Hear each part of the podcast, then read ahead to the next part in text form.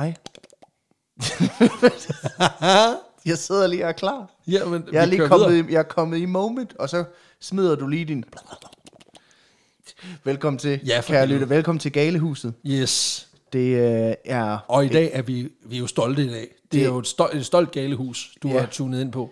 For det, øh, det, du skal høre nu, det er vores øh, jubilæumsafsnit. Afsnit nummer 100. Det første 60 afsnit, vi simpelthen har lavet her i Altså, podcast. altså ud over de lidt over 100, vi har lavet efter, vi har udgivet vores Det første- afsnit 100. Det første officielle 60 Lige præcis, lige præcis. Det blev optaget på Bremen tilbage i juni måned, Ja. foran et øh, veloplagt publikum. Det må man kraftedme nok sige. Altså hold da kæft. Og, øh, Det var fantastisk. Vi, Altså, havde det, givet, vi gav den også selv lidt ekstra gas. Vi, gjorde vi. vi skal måske sige, at vi kommer ind i øh, tracksuits, grønne Yes. tracksuits med bøllehat og solbriller på og kører den rigtige Top Gun-stil.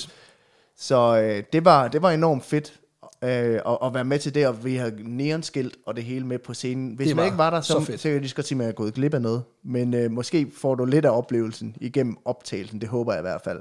Helt sikkert. Hvis du har lyttet til vores Pixie-afsnit fra i sidste uge, så øh, ved du også, at lyden den måske ikke er så øh, knas sprød, som den er her. Den er mere, Der er lidt, der er lidt drill. den er mere bare knas. Der er lidt, ej, der, det Eller er sådan, okay, ja. men der er lidt drill. Ja. Øh, men, men sådan er det, og det er jo også nogle gange det, der sker, når det er live, at, at man kan ikke altid få det øh, helt perfekt. Men, men prøv at høre, det er pissegodt. Man må godt kunne høre det live. Ja, præcis. det, Og jeg vil sige, det her afsnit, altså fuck helvede, det er godt. Altså, jeg, øh, jeg er på røven. Det er jo ikke min historie. Nej. Det kan jeg jo lige så godt øh, sige nu, og, og bitter og alt det der. Men, men virkeligheden er, at jeg er overhovedet ikke bitter, fordi det var den bedste historie på dagen, og publikum, de var ellevilde. Og ved du hvad, det var jeg fandme også. Så øh, Ja. det var en kæmpe succes, og oplevelsen alene var jo vanvittig, og vi vil jo bare gerne gøre det igen og igen og igen. Så øh, det håber vi selvfølgelig, at vi får lov til. Øh, måske skal der ikke gå 100 afsnit igen, før vi laver et lignende arrangement. Nu må vi se. Nu må vi se. Men man kan sige, om ikke andet, så kommer det næste, altså det næste 100. afsnit, det kommer nok lidt hurtigere, end, end det her er kommet. Dobbelt så hurtigt. At, øh, hvis du har lyttet lidt med, så har du også hørt os snakke omkring Pixie-formatets død. Og det, øh, det skal træde kraft efter det her afsnit.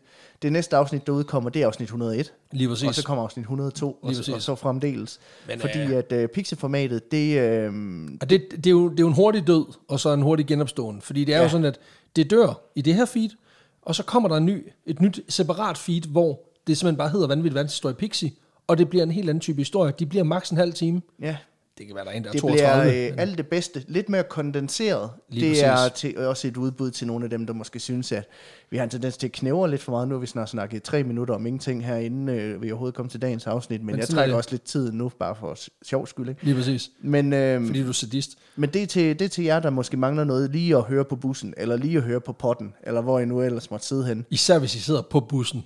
Ikke i den, men på den. Så til Spidey, hvis du har lyttet med, Ja, sygt nok. Men øh, vi glæder os meget til at dele det med jer, når de udkommer Det her inden for den nærmeste fremtid. Det vi har optaget, det er i hvert fald. Det bliver sgu Super meget godt. godt. Det bliver sgu meget godt. Vil du ikke lige fortælle, bare lige i tre linjer, hvad fanden dagens historie handler om? Ja, dagens historie, det, øh, jeg pitcher den jo selvfølgelig også i afsnittet, men øh, den handler om den russiske krigsflåde, der, øh, der ald- aldrig rigtig har været sådan helt vildt imponerende. Men det vi skal høre i dagens historie, det er nok kulminationen på det værste, der nogensinde er sket for den russiske øh, flåde. Fordi Jeg skulle lige til at sige, altså selv i recent memory, der, der skulle man tro, det var lort, men det, det, det viste sig så, at, det, lige det lort, det rider på ryggen af en 100 år gammel tradition for at lave lort i den. Ja, for øh, på et tidspunkt, der var Rusland og Japan i krig med hinanden. Ja, tak. Og øh, det betød simpelthen, at den, øh, den russiske flåde i Kina, den blev bombet sønder og sammen. Og derfor, så hvis øh, Rusland ville gøre sig nogen forhåbninger om, både at redde det, der var tilbage i flåden, men også at vinde lidt territorier i Kina, så var de simpelthen nødt til at sende en flåde hele vejen fra, ja, fra Baltikum. Fra, Balt, fra Baltikum til, til det stillehavet. ja, Og der er langt. der er rigtig langt, Især hvis man er inkompetent. og det er man. Præcis. Så øh, det er altså en rejse på mange tusind kilometer. Ja, 40 er de lange. Så øh, Det er vildt. Det er den en, rejse kan I komme med på. Ja, det bliver fantastisk. Og øh, jeg synes ikke, vi skal trække den så meget længere. Jeg vil bare lige sige, at øh, den intromusik, du kommer til at høre nu, den, den har lidt anden karakter, end den plejer. Den er lidt længere, men, men, men i stedet for skip, så lyt lige. Og lige kæmpe skud ud til Christoffer Sonne Poulsen, som sim- simpelthen har, jamen, simpelthen har mixet vores originale track, Ja. og givet det lidt, øh, lidt kant. moderne kant. Det må man eddermame nok sige. Men øh, for helvede, kære lytter, tusind tak, fordi du har hængt på skibet. Ja, Heldigvis ikke et russisk et af slagsen. Ja Og, tusind øh, tak, fordi jeg lyttede med i 100 afsnit. Vi Præcis. tager 100 mere. Lad os gøre det.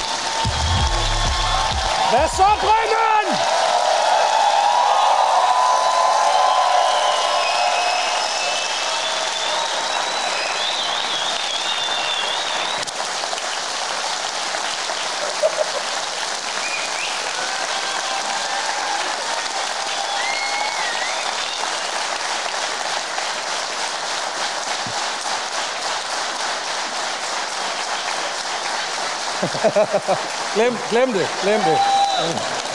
Kan vi lige få en ekstra hånd for Niels Nielsen?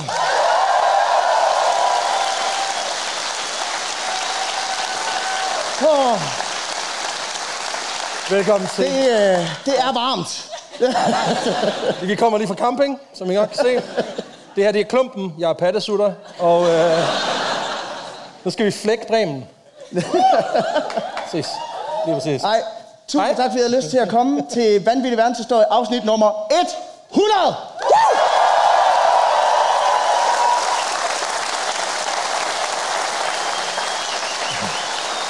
Med jeres værter. Jeg hedder Alexander Janko, også kendt som Torfinn Taskefinder. Og min medvært. Peter Løde. Ja, tak. Jamen, øh... Jeg går lige barn. er, øh, det er vildt fedt. Du I har snakker. lyst til at komme og, øh, og dele det her med os. Øh, vi har prøvet at gøre lidt ekstra ud af det. Vi har købt et nærenskilt. Det var dyrt. Øh, tak til alle, der støtter partier. øh.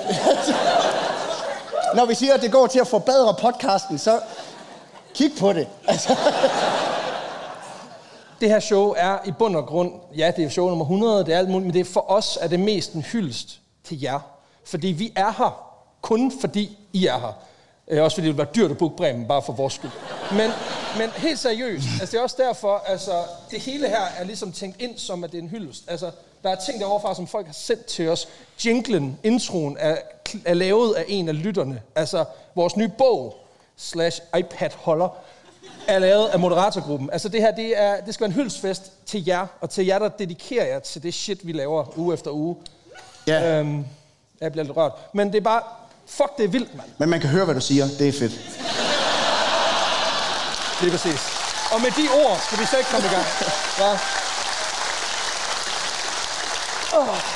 Ej, jeg var faktisk i gang med at nævne det her med de her tracksuits til lytterne derhjemme. Vi har taget nogle grønne tracksuits, nu har jeg taget halvdelen af i dag. Men, men, og det gjorde vi ligesom, fordi vi gerne vil prøve at få det til at emme lidt af der, hvor primært Alexander kommer fra. Øh, og jeg vil, jeg vil sige, du, nu, nu kigger jeg på dig, og du har aldrig været mere i dit S. Altså, dit, ø, din østeuropæiske baggrund og din Randers baggrund smelter sammen. se, hvor langt jeg kan gå. I en-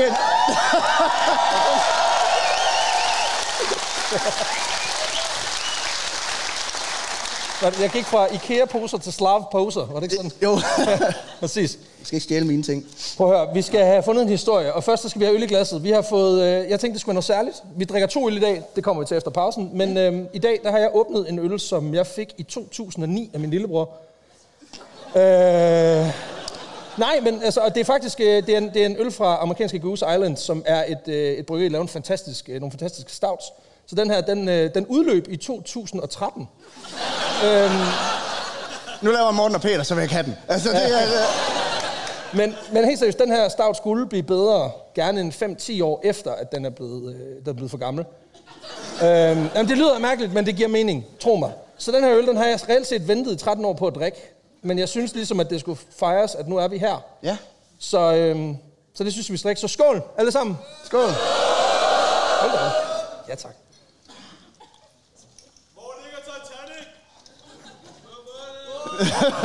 Nej, nej. Den er 13 procent. Nej. Hold da op. I skal, I skal huske på, at det er jer, der har betalt os penge, så hvis vi bliver for fulde, så er det altså jer, der spilder penge. Ej, den er virkelig god. Den er virkelig god. Altså, hold kæft, mand. Lakrids, masser Den kan helt sikkert ponges. Den er nemlig, den er nemlig rigtig god. Uh! så, hvad så? Okay. Ja, Nu, har vi, nu synes jeg, vi har snakket nok. Og Vi har gøjlet. Vi, og- vi er jo kommet for dans og drik. Altså, nu har vi danset, vi har drukket. Ja. Øhm, vi skal også øh, lave en historie. det skal vi. Og øh, tradition tro, så er det jer, der skal vælge. Øhm, Jamen, øh, jeg ved ikke, om det er mig eller dig. skal- vi gå videre til pitch-runden? Jeg tror, det er mig først, er det ikke det? Det er, Det er mig. det er dig. Det er det, jeg sagde. Okay, Jamen, jeg tænder den bare for dig. Mange tak, mange tak. Jeg skal lige høre, inden vi går i gang, hvor mange herinde har grinet hysterisk af dårligt udstoppet dyr på internettet?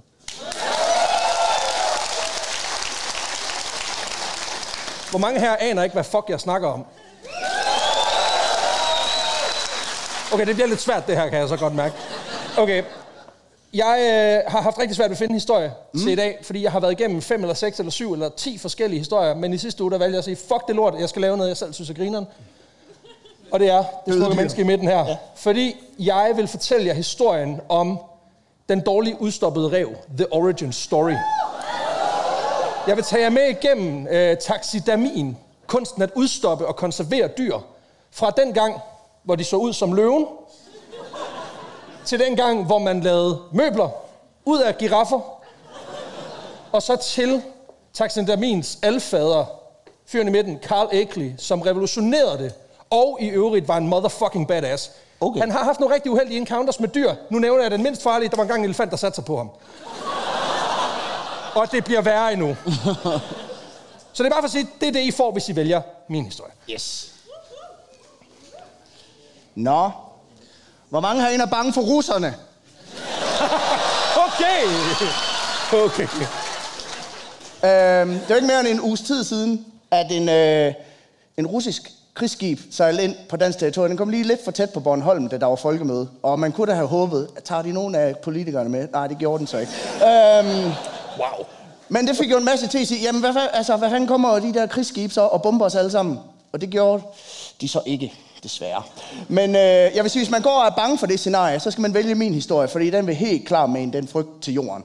Øh, min historie den handler om det, der hedder den anden Stillehavseskadri, der er en øh, russisk flåde, der tog ud på en 33.000 km lang færd til den anden side af jorden for at deltage i et slag og tabe. Øh, og grunden til, at de tabte, det er, fordi de har brugt alle deres kugler på at bekæmpe fjender, der ikke eksisterede. Åh, oh, fuck, mand. Og jeg vil sige, der, der er en grund til, at de eneste to billeder, jeg har kunne finde af den her flåde, det er, hvor der er to skibe, der synker. Det er fordi, der er relativt mange skibe, der synker. Altså, og så er der jo også med noget med nogle fritgående slanger og noget opium og en kult og sådan noget. Men øh, det kan I høre, hvis I vælger den. Ja, og det er jo jer, der får lov til at definere ved klap, hvad I gerne vil høre. Så hvis folk gerne vil høre min historie, så klapper I nu.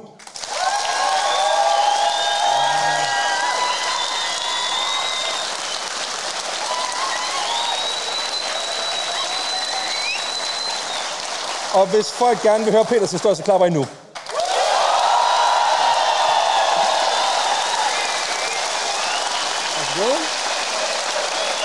Okay.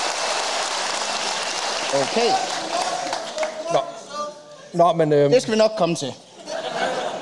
Det er faktisk meget fedt, når de fucker dem selv, uden at vi behøver at gøre det. Øhm, jeg kan godt Nå. mærke, at øh, jeg skal lige arbejde med mit selvværd den næste times tid. Men det bliver, det bliver godt. jeg kunne ikke engang snakke dansk i mit pitch. Nej, men du har russerhad. Prøv at høre, den er, den er en slam dunk lige der. Nå, Så fuck, at du har en rev, der ligner en, en pøls. Altså, det er lige meget. Fair nok, fair nok. Så det er jo dumt at komme med alle sine salgsargumenter, efter varen er blevet øh, afvist. Ikke? Det er der, vi er bedst. Nå. Man kan sige, at russerne er gode til mange ting. Vodka, babushkær, homofobi. Der, er- er- der er mange ting, de er rigtig, rigtig gode til derovre. Noget af det er federe end andet. Øh, men ved I, hvad de ikke er så gode til? Søfart. For når man tænker søfartsnation, så ligger Rusland nok lige forholdsvis langt nede på listen. Øh, især når man tænker på, at de ikke har så meget hav, der ikke er frosset til.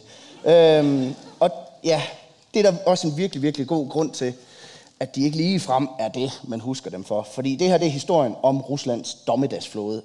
Og jeg mener ikke dommedagsflåde som i, at når du mødte den, så var det din dommedag. Det er mere, at det var et mirakel, at den, altså, den faldt fra hinanden, inden den overhovedet nåede frem til noget som helst. Det er jo mere dommedag for dem. Du skal jo også huske, at du forklarer jo om en, altså en flåde, der vidderligt sælger deres egne skibe for Pepsi. Så, altså... Det siger noget om, hvad de selv synes. Ja, og hvis man så undret sig i den historie, hvorfor de gør det, så kan det være, at den også giver lidt svar på det. Forklaringen er her. Ja, fordi det her det er en historie om en vaskeægte jordomsejling af den katastrofale slags. En fortælling om komplet intolerance, falske alarmer, sejlende luftkasteller og en kombination af katastrofalt dårligt udstyr og flossede naver. Vi skal nemlig følge den anden stillehavseskadri på dens rejse fra Baltikum til Asien. En færd, der både byder på fritgående dyr, usynlige japanere i Øresund og et legendarisk søslag ud for Englands kyst. Det er med andre ord historien om den værste sejl selvferie nogensinde. Og for at man lige... Jeg er ret dårlig til geografi, så jeg tænkte, hvordan får jeg nogensinde forklaret, hvor alle de her steder ligger hen? Det var en jordomsejling. Så tænkte jeg, jeg laver lige et kort. Så øh, jeg vil prøve at lave sådan en, den klassiske Indiana Jones, hvor han flyver, og så følger man ligesom ruten rundt. Jeg ved ikke, om det kommer til at også være, at det går helt af helvede til. Men øh, nu prøver vi. Lad os starte med at rejse tilbage til den 27. maj 1905. Scenen, det er Tsushima-strædet mellem Korea og det sydlige Japan. Og den her dag, der udkæmpes der et legendarisk søslag, lige præcis i det her farvand mellem Korea og, og Japan. Og slaget ved Tsushima, det er legendarisk. Altså, det er et af de største søslag nogensinde. Ikke fordi det sådan var storslået som sådan, men mere fordi det var lidt... Altså, det er legendarisk på samme måde, som det ville være legendarisk at se en boksekamp mellem Bruce Lee og så et blindt, dødt, lamt, femårigt barn. Altså på den der måde, at... Øhm, der er så meget forkert i det, men man vil virkelig gerne se det. Ja, Fordi man tænker, der, der er David and Goliath moment her. Ja, ja. Det kan være. Jamen, det, det kan blive en underdog story. Det gør det ikke. Nå. Det, øh... Fordi på den ene side, så har du et asiatisk kraftdemonstration uden lige, og den anden, ja, nogen der ikke aner, hvad der foregår. Og kompetenterne i det her slag, det er japanerne på den ene side, og russerne på den anden. Og jeg vil sige, at når dagens historie den er om, så vil vi se, hvorfor russerne, altså, i det her slag havde lige så stor en chance for at vinde, som en isterning har for ikke at svede i helvede. Uh,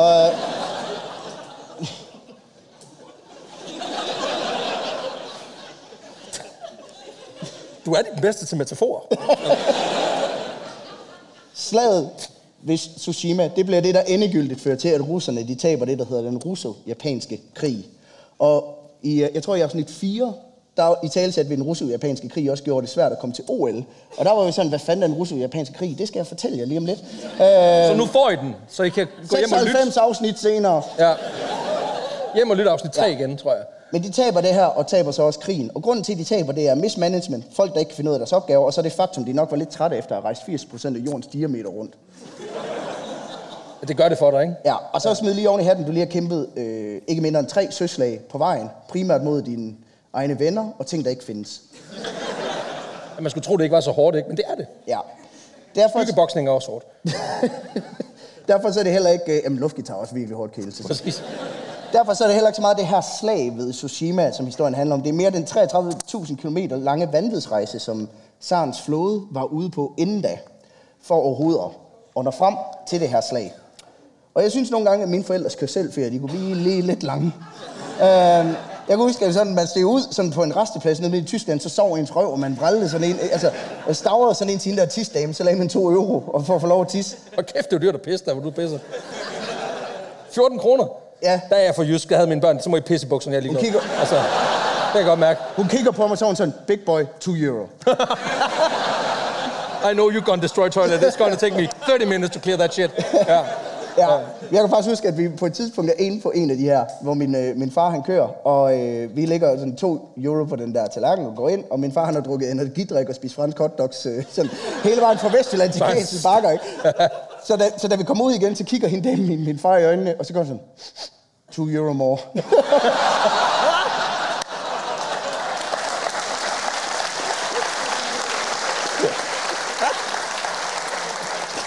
Og det er altså stadigvæk for billigt. ja, Ej. For helvede. Hvis man synes, at folk de bliver underbetalt, så tænk på tisdamerne i Tyskland. De burde have noget mere løn.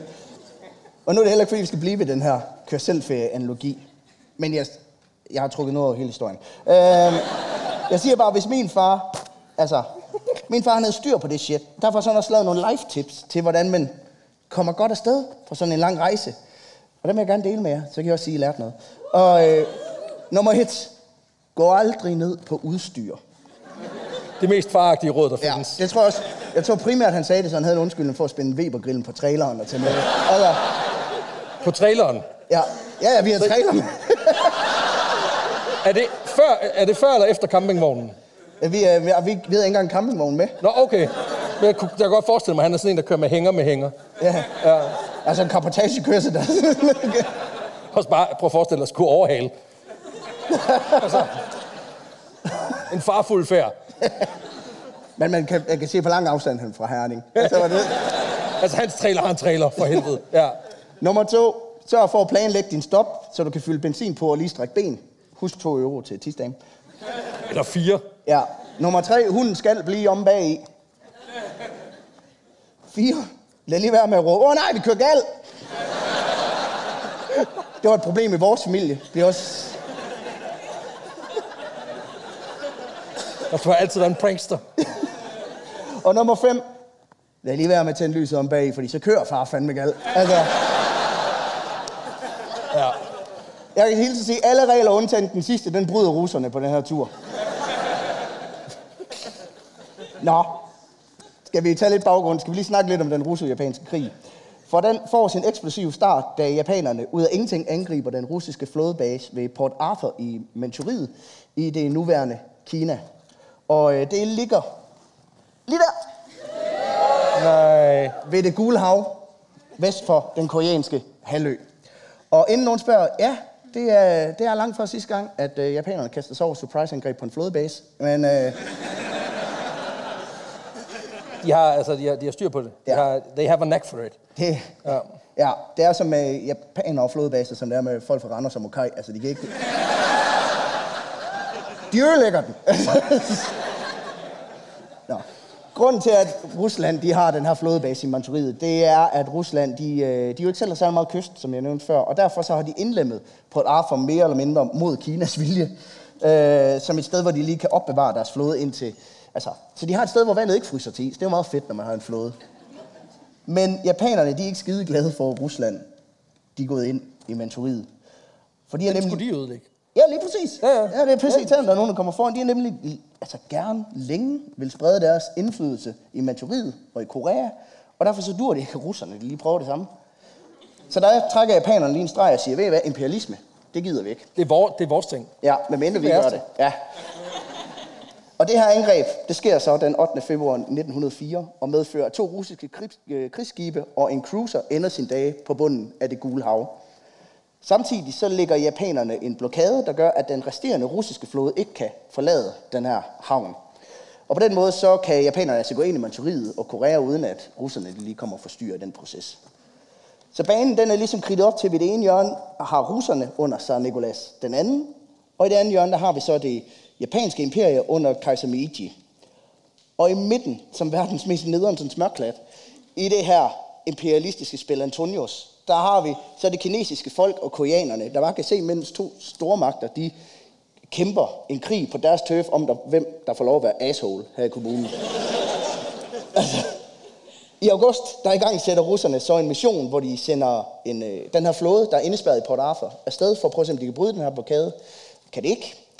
Øh, det resulterer sådan set bare i, at der er endnu flere af de her skibe, der synker.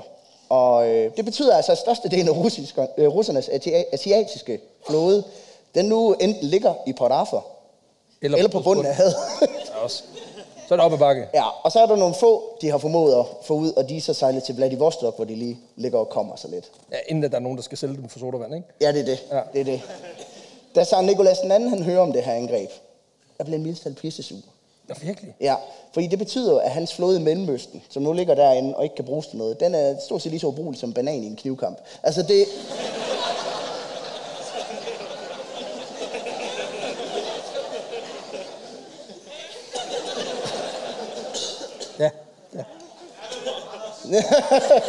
Jeg ved ikke, hvad en banan er. Der er en, der er en genial Monty Python-sketch, hvor de skal forsvare sig mod bananer.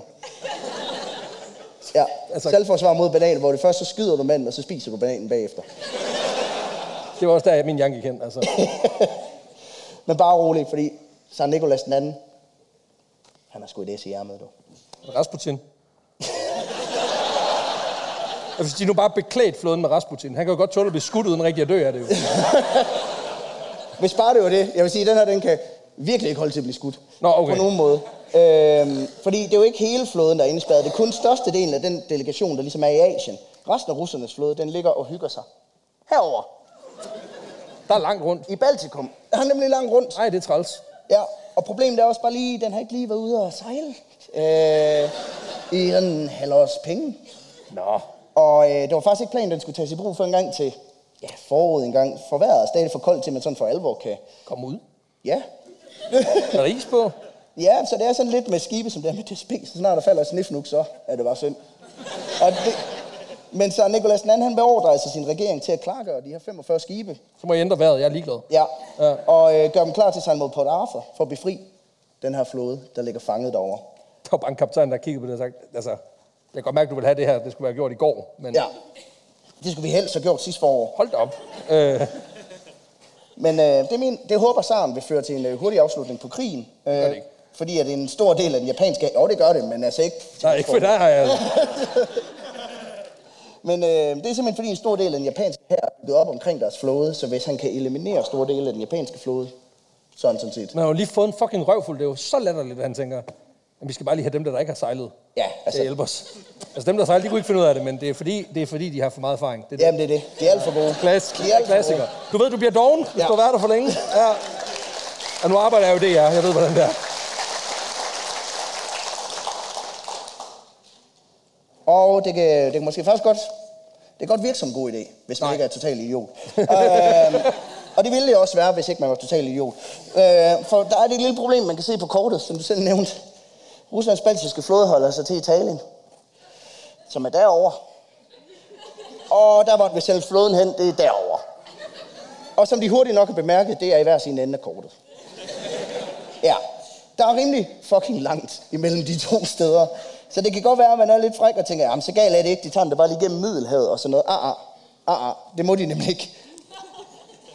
Nej, ja, altså, øh, det er simpelthen fordi britterne, de ejer Suezkanalen, og de vil ikke have, at russerne sejler igennem med en krigsflåde, så de er nødt til at tage den hele vejen ned om Afrika.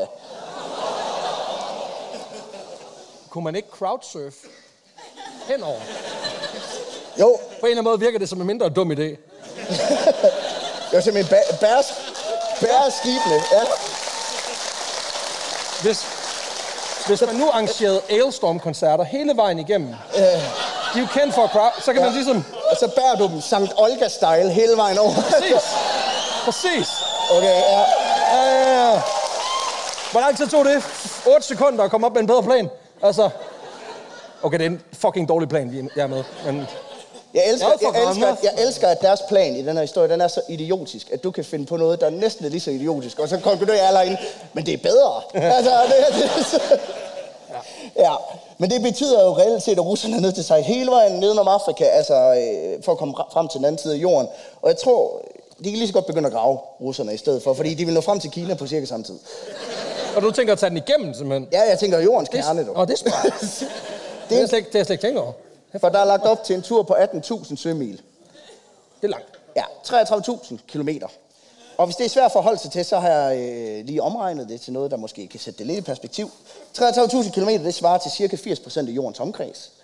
Øh, det svarer til cirka 10 gange årets Tour de France. Eller, og det tror jeg, det vil I forstå som lytter af podcasten, det svarer til omkring 18 ture frem og tilbage her fra Bremen og til Augsburg.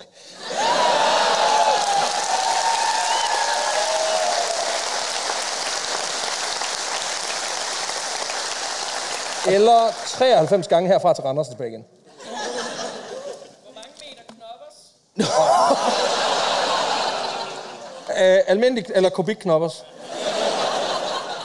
Det er jo svært at omregne fra meter til kubikmeter, kan man sige. Nej, det er igen, er- når vi går over knoppers, den er, det er ligesom sådan en, uh, altså det er ligesom euroen, alt kan veksles. Um, den er stabil. Det er bare et spørgsmål om nok knoppers. Ja, ja. Fuck, hvor er det dumt. Jeg skal så også sige, den tur, til, den tur tæller fra Augsburg, det er altså, hvis du husker, altså hvis du tager ruten med færgen fra Gæsser til Rostock. Øh, og de 18 ture vil i øvrigt ifølge Google Maps tage omkring 19 dage i bil. Indbefattet, at du kører 24 timer i døgn, der ikke stopper på noget tidspunkt. Heller ikke ved grænsen for at hente bajer og bumme. Og... Ja, Det er noget en timing. så det lyder som en relativt dum idé at sende sin flåde ud på den her tur, og det er det virkelig også. Altså 18 gange frem og tilbage til Augsburg. Eller, ja, begge dele egentlig. Jeg vil faktisk hellere 18 gange frem. Det vil jeg faktisk mene er en bedre tur end det her. Den her flåde, den får navnet den anden Stillehavs eskadri. Den første Stillehavs eskadri, det er den, der pt. ligger fanget i Port Arthur. Så det her, det er indbegrebet af den svære tor. Og det er... ja. Og forud for at turen den starter, så er der allerede, der skal allerede bøvl. Øh, og der vil jeg sige, mange af dem kursaren har undgået ved at lægge sig op af min fars regler, for hvordan du bedst planlægger en, en lang kørseltur. Øh, fordi at øh, han går gevaldigt ned på udstyr, kan jeg det. Fordi han, han har lige glemt at forholde sig til, at øh, floden jo altså ligger stille siden efteråret. Og øh, der er ikke blevet lavet nogen form for vedligehold siden da. Så frosten har sat sin spor. Og øh, det vil tage dem noget tid at få gang i skibene igen, simpelthen fordi de er nødt til at gå rundt og så skrabe al isen væk fra alle skibene. Og lige på det punkt, der er de faktisk relativt underbemandet, fordi hele besætningen jo er sendt hjem på ferie. Så der står bare tre mennesker med sådan en elkedel med en liter i. Ja. Og så en isskraber, og så ud på forruden og gå i gang. Altså, Vladimir! Ja, du sætter den bare over. ja. Ej, altså. Altså, der er tre meter ind. Fuck. Derudover så kæmper den her flåde også lidt med, med vægten. Øh, den er simpelthen taget på hen over vinteren. Det er ikke noget galt i. Øh, Altså mændene eller... eller nej, altså flåden i sig selv, skibene. Ja. For eksempel så Dreadnought-skibet Knyas øh, Suvorov, der er flådens flagskib, den øh, har en kampvægt på øh, 14.500 tons. Øh, og det er næsten 1700 tons mere, end den burde have. Prøv at høre, det sker, når vi går imod de mørke måneder. Man bliver deprimeret, man begynder at spise Snickers. Eller? Ja. Knoppers. Men han er så gået over på kubikknopper, skal jeg Ja. godt regne ud her. Øh, Ja. Og der er også omregnet det til, hvis man nu ikke helt ved, altså kan forholde sig til det, så kan jeg sige, at med en længde på 121 meter, som den havde, så ligger den på, med en BMI, der hedder 990.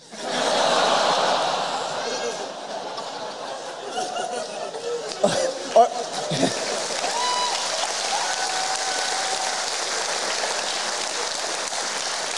jeg ved jo, at du har lavet den beregning, siddet ved din lille computer på dit lille fine kontor og tænkt, I'm a genius.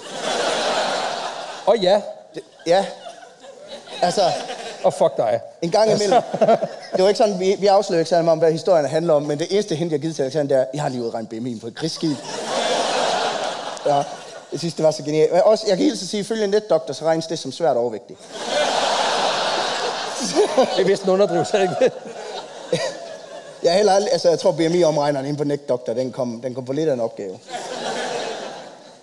Den ting, dem der sad bag backenden tænkte, vi vil gerne se vedkommende. Ja, ikke for, andet helt galt her. nu skal man jo ikke fat shame, men alligevel, det vil jeg da gerne se. Altså, Jeg tror godt, man munder det krigsskibe. Egentlig. Du har sådan en tyk, tyk hangarskib. ja, det bliver ikke, den ikke, krigsskib er ikke kendt for at blive ked af det, det render. Så igen. Men grunden til, at de er alt for tunge, de her skibe, det er, at der endnu ikke rigtig er nogen form for sådan standard design for, hvordan et krigsskib rent faktisk skal ekviperes. Øhm, og derfor så har russerne ligesom prøvet sig frem ved bare at sætte alt muligt ekstra udstyr på. Alt muligt bling, ekstra kanoner, flere master, vilde rims, alt det der. Altså det er sådan, Sådan nogle spinners, der bare kører rundt, så Ja, ja, ja. stille. Ja, fedt. ja. Og så Wunderbaum i forruden selvfølgelig. Ja, det, er- det er klart. Og da de er gået igennem der, skulle ligesom, vi skal fjerne noget væk, så er det sådan, at, jamen, altså, den ryger i hvert fald ikke. Det er Nej. sikkert. Der Det skal dufter, lugte af new ship. Altså, det er helt sikkert. der dufter fucking himmelsk herinde. I praksis, så betyder det altså, at skibene de ligger noget lavere i vandet, end de lige skal. Og det er lidt noget lort, fordi at, øh, det betyder også det, der hedder bæltepanseret. Altså det, der skal beskytte mod torpedoer. Det ligger øh, lige ja, ja, en meter under der, hvor torpedoer flyver. Så det er sådan lidt, når der kommer en torpedo. Hop!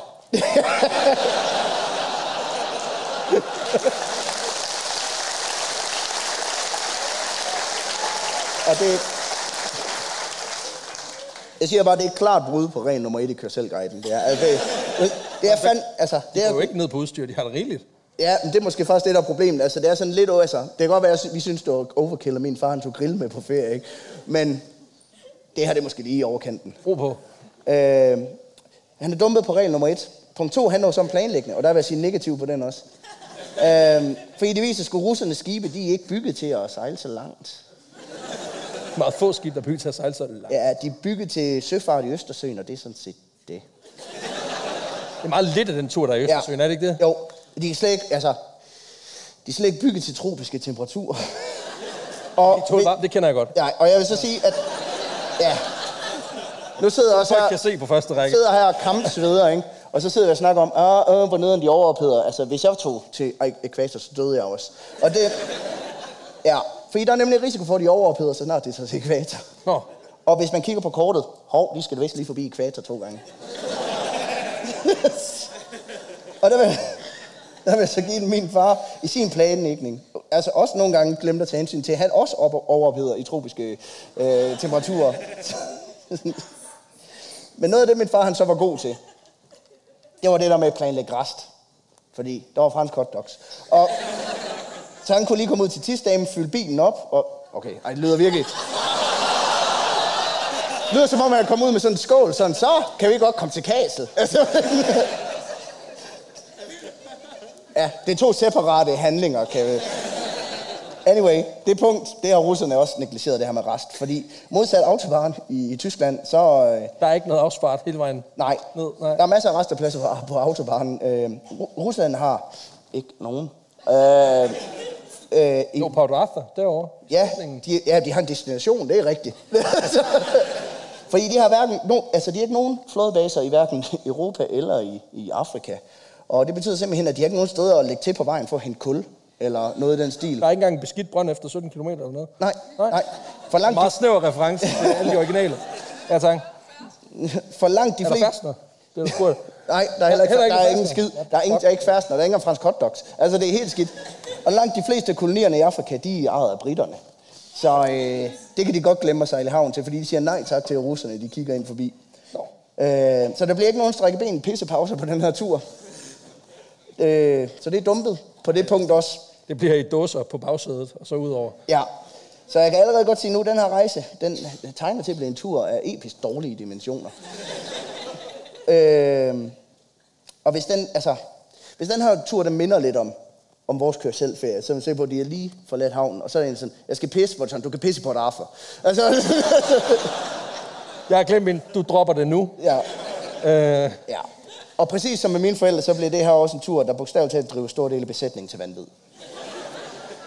Kaptajnen for vores dødstur, det er kommandør Sinovic Roshetvenski. Roshetvenski. Kan jeg lige få den Roshet- Ros- Roshetvenski. Roshetvenski. Det kalder vi ham, Roshetvenski. Det, ud, det staves ros, hest, vind, sky.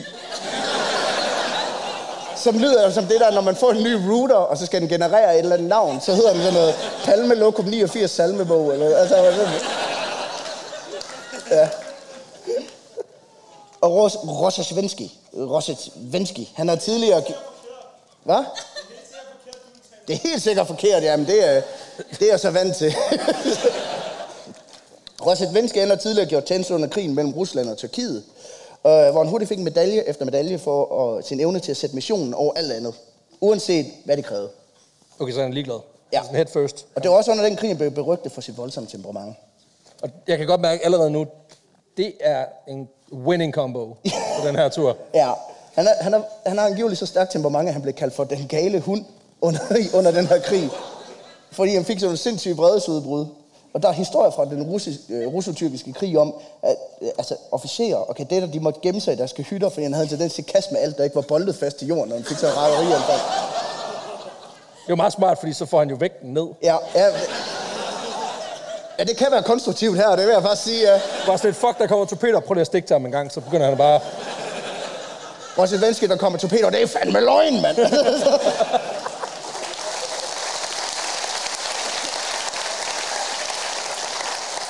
Noget af det, han godt kan lide at kaste med, det er især hans kikkers. Øh, som han har for vane at tyre ud over skibets styr- styrbordsside, når han bliver øh, rigtig vad. Så han har så løbende godt, et stort kikkertforbrug. Det kommer vi til. øh, og hvis der, for hvis der er en ting, der især kan pisse ham af, så er det inkompetence. Og folk, der ikke kan finde ud af at parere ordre. Folk de skal gøre, som han fucking siger, og passe deres arbejde og fokusere på deres opgave. Så er det skide godt langt de fleste ombord på den her anden stillehavs eskadri. Det er inkompetente og ikke formår at parere ordre. Højt og langt derovre, mand. Ja. Langt de fleste, der arbejder på, den her, på de her skibe, det er nemlig bare bønder, der bare gør tjeneste i flåden. Og for mange af dem, så er deres tid i flåden, den er første gang, de nogensinde har været i nærheden af havet. Vi skal... Hvorhen, siger du? Ud, I det der? ud på det der. Nej. Det der splashy splashy noget. Så der har lagt i, lagt i søen til en del kastede kigger, og der må jeg give dem. Der må jeg give dem. Der har de fuldt med fars råd og planlagt foran, fordi de, De ved det de, har, de, de har indkøbt 200 kigger der.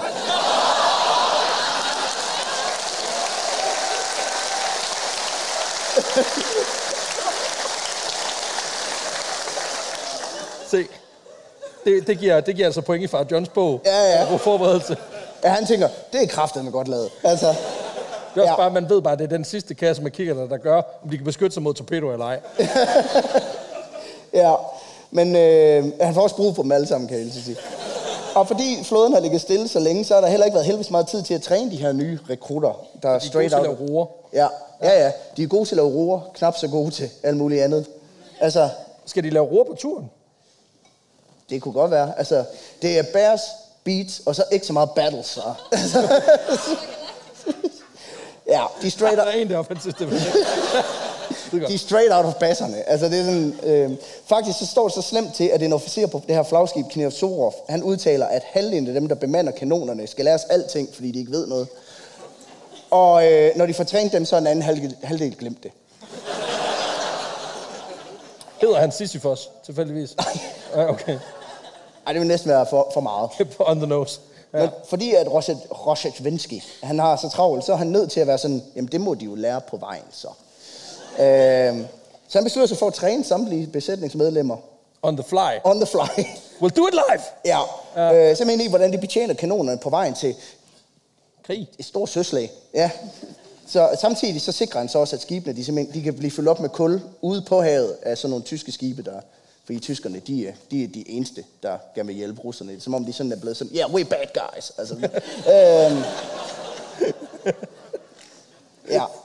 Og det fedeste, da de stævner afsted, det er, at de høje herrer, da de hører om alle de her problemer, så, så giver de ham lige en good luck gave, som er sådan en ekstra sending kigger der.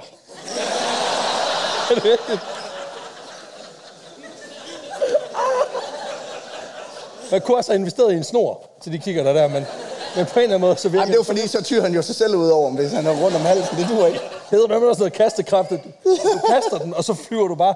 Ja. Altså, hold op. Ja. Det er en måde at kvæle sig selv på. Ja. Nå, nu er vi endelig klar til afgang. og den anden Stillehavs eskadri ligger fra land den 16. oktober 1904 fra Libau i Letland, som ligger ved pilen. Og, øh, eller i hvert fald sådan næsten, da, fordi at da de forlader havnen i Libau, så øh, de er alle sammen sådan ombord sådan fremad. To glory! Hvad fanden er det? Hov, fuck, vi er gået på grund. Det er også de fede skibe, altså. det der body positivity, det er fint nok, men sgu da ikke in the naval forces. Netop fordi, at de ligger så lavt, så stod, så stod de på nogle rev, de ikke normalt ville have nogen problemer med. Det kender jeg godt, når jeg svømmer ind fra, som, fra stranden om sommeren, så går buen lige på. Uh, hov, hold kæft. Det lyder faktisk også meget... Ja. Jeg er jo glat som en pingvin, så der sker ikke noget. det lyder som noget, min far skulle have lavet en regel for til den kører selv ferie. John ringer mig. Ja. Hovedskibet kommer simpelthen ned på for lavt vand, og det betyder, at de er nødt til lige at kalde på assistance kort tid efter, de er sejlet ud. Og mens de ligger og venter på assistance, så falder ankeret lige en af de andre skibe. Og derfor så må de lige ned og hente det her skide anker ned på bunden af havet. Øh, og det, kan, det skaber da en del tumult, det gør det da. Øh, især da assistancen så endelig ankommer, hvor øh, kaptajnen ombord på en af destroyerne, han lige tænker, jeg rykker lige en balle. Så, der, han- så er der plads til alle. Han laver sådan en, så bakker vi. Han råber, så bakker vi. og så sejler han direkte ind i siden på en af de andre fregatter. og slår hul i begge skibe. Så de er nødt til at vende tilbage til Libau for at få repareret de her skader. Og bare lige, hvis man sidder og gør regnskab, så kan jeg sige, at vi, har, vi snakker nogle få kilometer, vi lige kom ud af havnen. Allerede har et skib stødt på grund, et har tabt anker, og to af dem er gået i gang med at synke. Det er en fucking walk of shame. Hvor mange kigger der, tror du, der er blevet kastet? Sådan. Jeg kunne godt Altså, jeg har ikke, jeg har ikke et tal, det mere bare... Øh, Jeg tror, vi er en 3-4 stykker allerede. Nej, jeg tror også Altså, den er begyndt at jonglere op på broen, og så er bare lost. retninger. ja, hold da op. ja. Nej, der, uh, er der langt. Men øh, det lykkedes mig at slippe fri og begive sig videre til deres næste stop på rejsen. Nemlig her. Danmark. og Øresund, som er lige herude. Ja, øh, og jeg ved ikke, nu er vi godt nok tæt på Øresund. Jeg, altså, hvor mange her fra København prøver at klappe?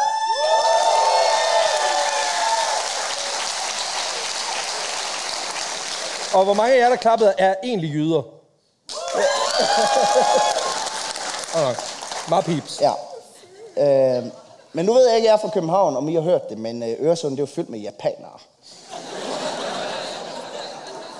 Jo, jo. Jeg render- Altså alle dem, der står inde og fotograferer havfruen, de, de er der i hvert fald. Ja, ja de, de er gået i land siden da. Men det er jo også, fordi manden han kigger konstant igennem kigger der, så han ser ja. jo ind og tænker, hov, Åh, oh, hvad der var fanden? de. Er det en skyder? Nej, det er det ikke. øhm, Det er en sten. ja, men de render simpelthen rundt og lægger bomber i det her farvand, som om de var med i Mario Kart. Og det er sådan... Det er i hvert fald det er russerne. Den besked, de får, da der er nogen af dem, der ligesom spejder i forvejen. Øh, for ifølge deres underretning, så er japanerne kommet i forkøbet og har mineret Øresund, Storebælt og Lillebælt. Og, ja, og, Det er fordi, de har hørt, hvor lang tid de har må komme i gang, så de har lige nået at tage den hele vejen, og så, og så tilbage igen. og nu ligger det japanske ubåd så angiveligt og venter på dem langs med den danske kyst. I 1904, Ja. Ja, torpedobåde, torpedobåde, Ja, jeg fik sagt de ubåde, Jeg fik sagt ubåde, det duer. Ej, Ja. torpedobåde. Ja, ellers er det en rigtig god historie, de har fået serveret.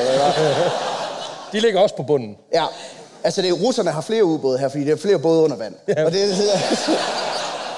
Undervandsbåd. Ja. Præcis. ja, men den her melding om de her torpedobåde, der ligger og gemmer sig i Vejle Fjord, eller hvad fanden det er, det, øh, den skaber forståeligt nok total panik blandt russerne.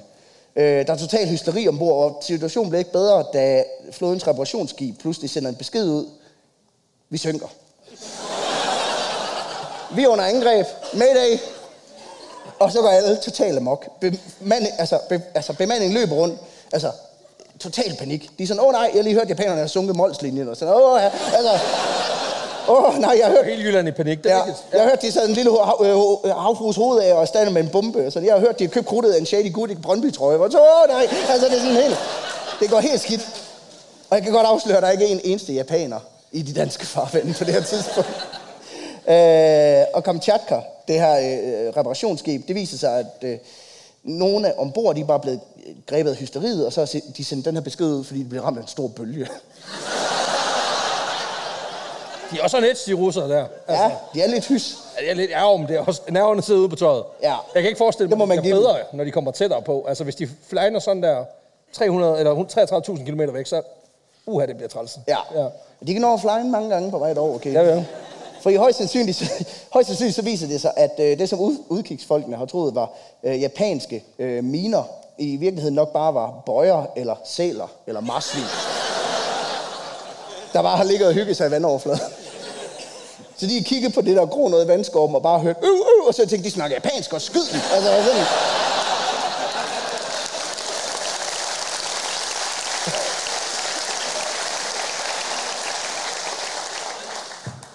Så for at lige få styr på de her masser, så, øh, så køler kaptajn Rosetneski lige en kigger den to over bord, og så udsteder han en ordre om, at ingen fartøjer af nogen slags er tilladt at komme i nærheden af flåden. Og hvis de gør det, så skal de skydes. Simpelthen for lige at berolige sin be- be- besætning. Hej, der er en dansk fisker, der får et rigtig træls opkald lige om. Vi dræber dig. Don't, don't ruin the fun. Nej! Sorry. Ja, fordi det er en vildt god idé, kan man sige. Øh, der formår i hvert fald at skabe ro på både kommandobroen, hvor kiggerne nu endelig ligger stille, og så skaber det også ro i kahytterne, hvor de endelig kan sove trygt, de her. Så sov godt. Og øh, pludselig lyder der et kæmpe brag, og russerne vælter ud af køjerne. Der er simpelthen fartøj i sigte. De fleste de får hurtigt noget tøj på og begiver sig op på dækket, hvor de ganske rigtigt kan se det, der ligner et krigsskib i horisonten, synes de i hvert fald. Øh, andre mænd ved kanonerne, hurtigt, hurtigt, og russerne fyrer alt, hvad de kan mod det. Sådan, altså kanonerne dunker sådan, Og på trods af de gedigende forsvar og den her hellfire af kugler, de fyrer af, så fortsætter det her fjendtlige skib, altså ufortrødent tættere og tættere på. Indtil den når helt tæt på, at russerne kan se, der står to gutter i gul Vesterhavsabit. Og er lidt sådan, Hvad laver I? The fuck, guys? Altså, dag! det var da noget værre festfyrværkeri. Altså, men så siger det det bare på russisk, ikke? Fordi det er selvfølgelig ikke ud over, de har fyret på fiskere, så er det også russiske fiskere.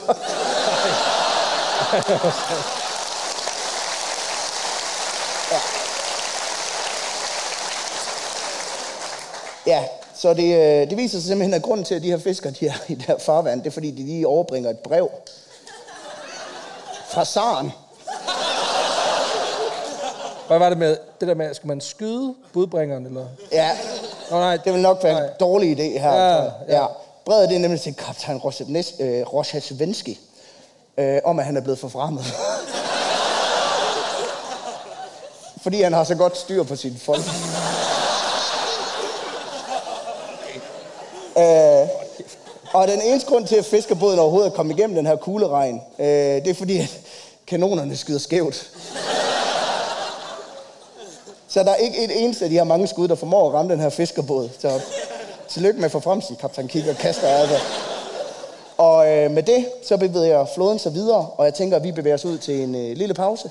Og så er vi tilbage om en 20 minutters tid igen.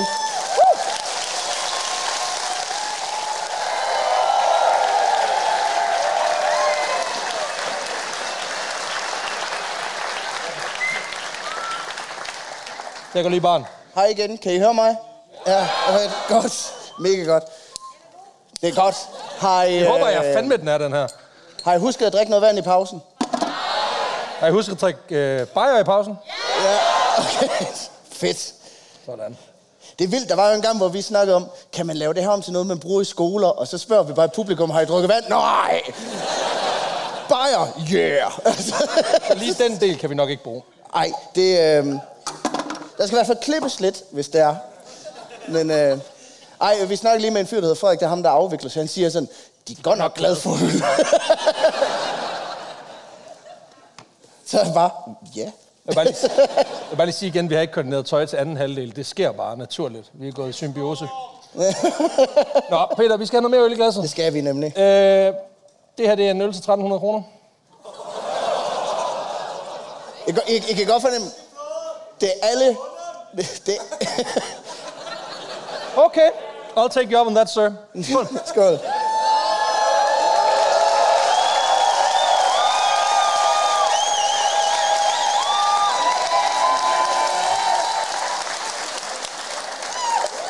Men hvordan smager den, Peter? Den kan bonges. Ja, tak. Ja. Nå. Skal vi, uh, skal vi rejse videre? Ja. Den må du få. Okay, okay. Ja, undskyld, forsk. Vi har ikke til alle. Det er ikke sådan noget Oprah shit. Altså, sorry. Fint nok. Nå, lad os uh, rejse videre med ja. helvedes flåden.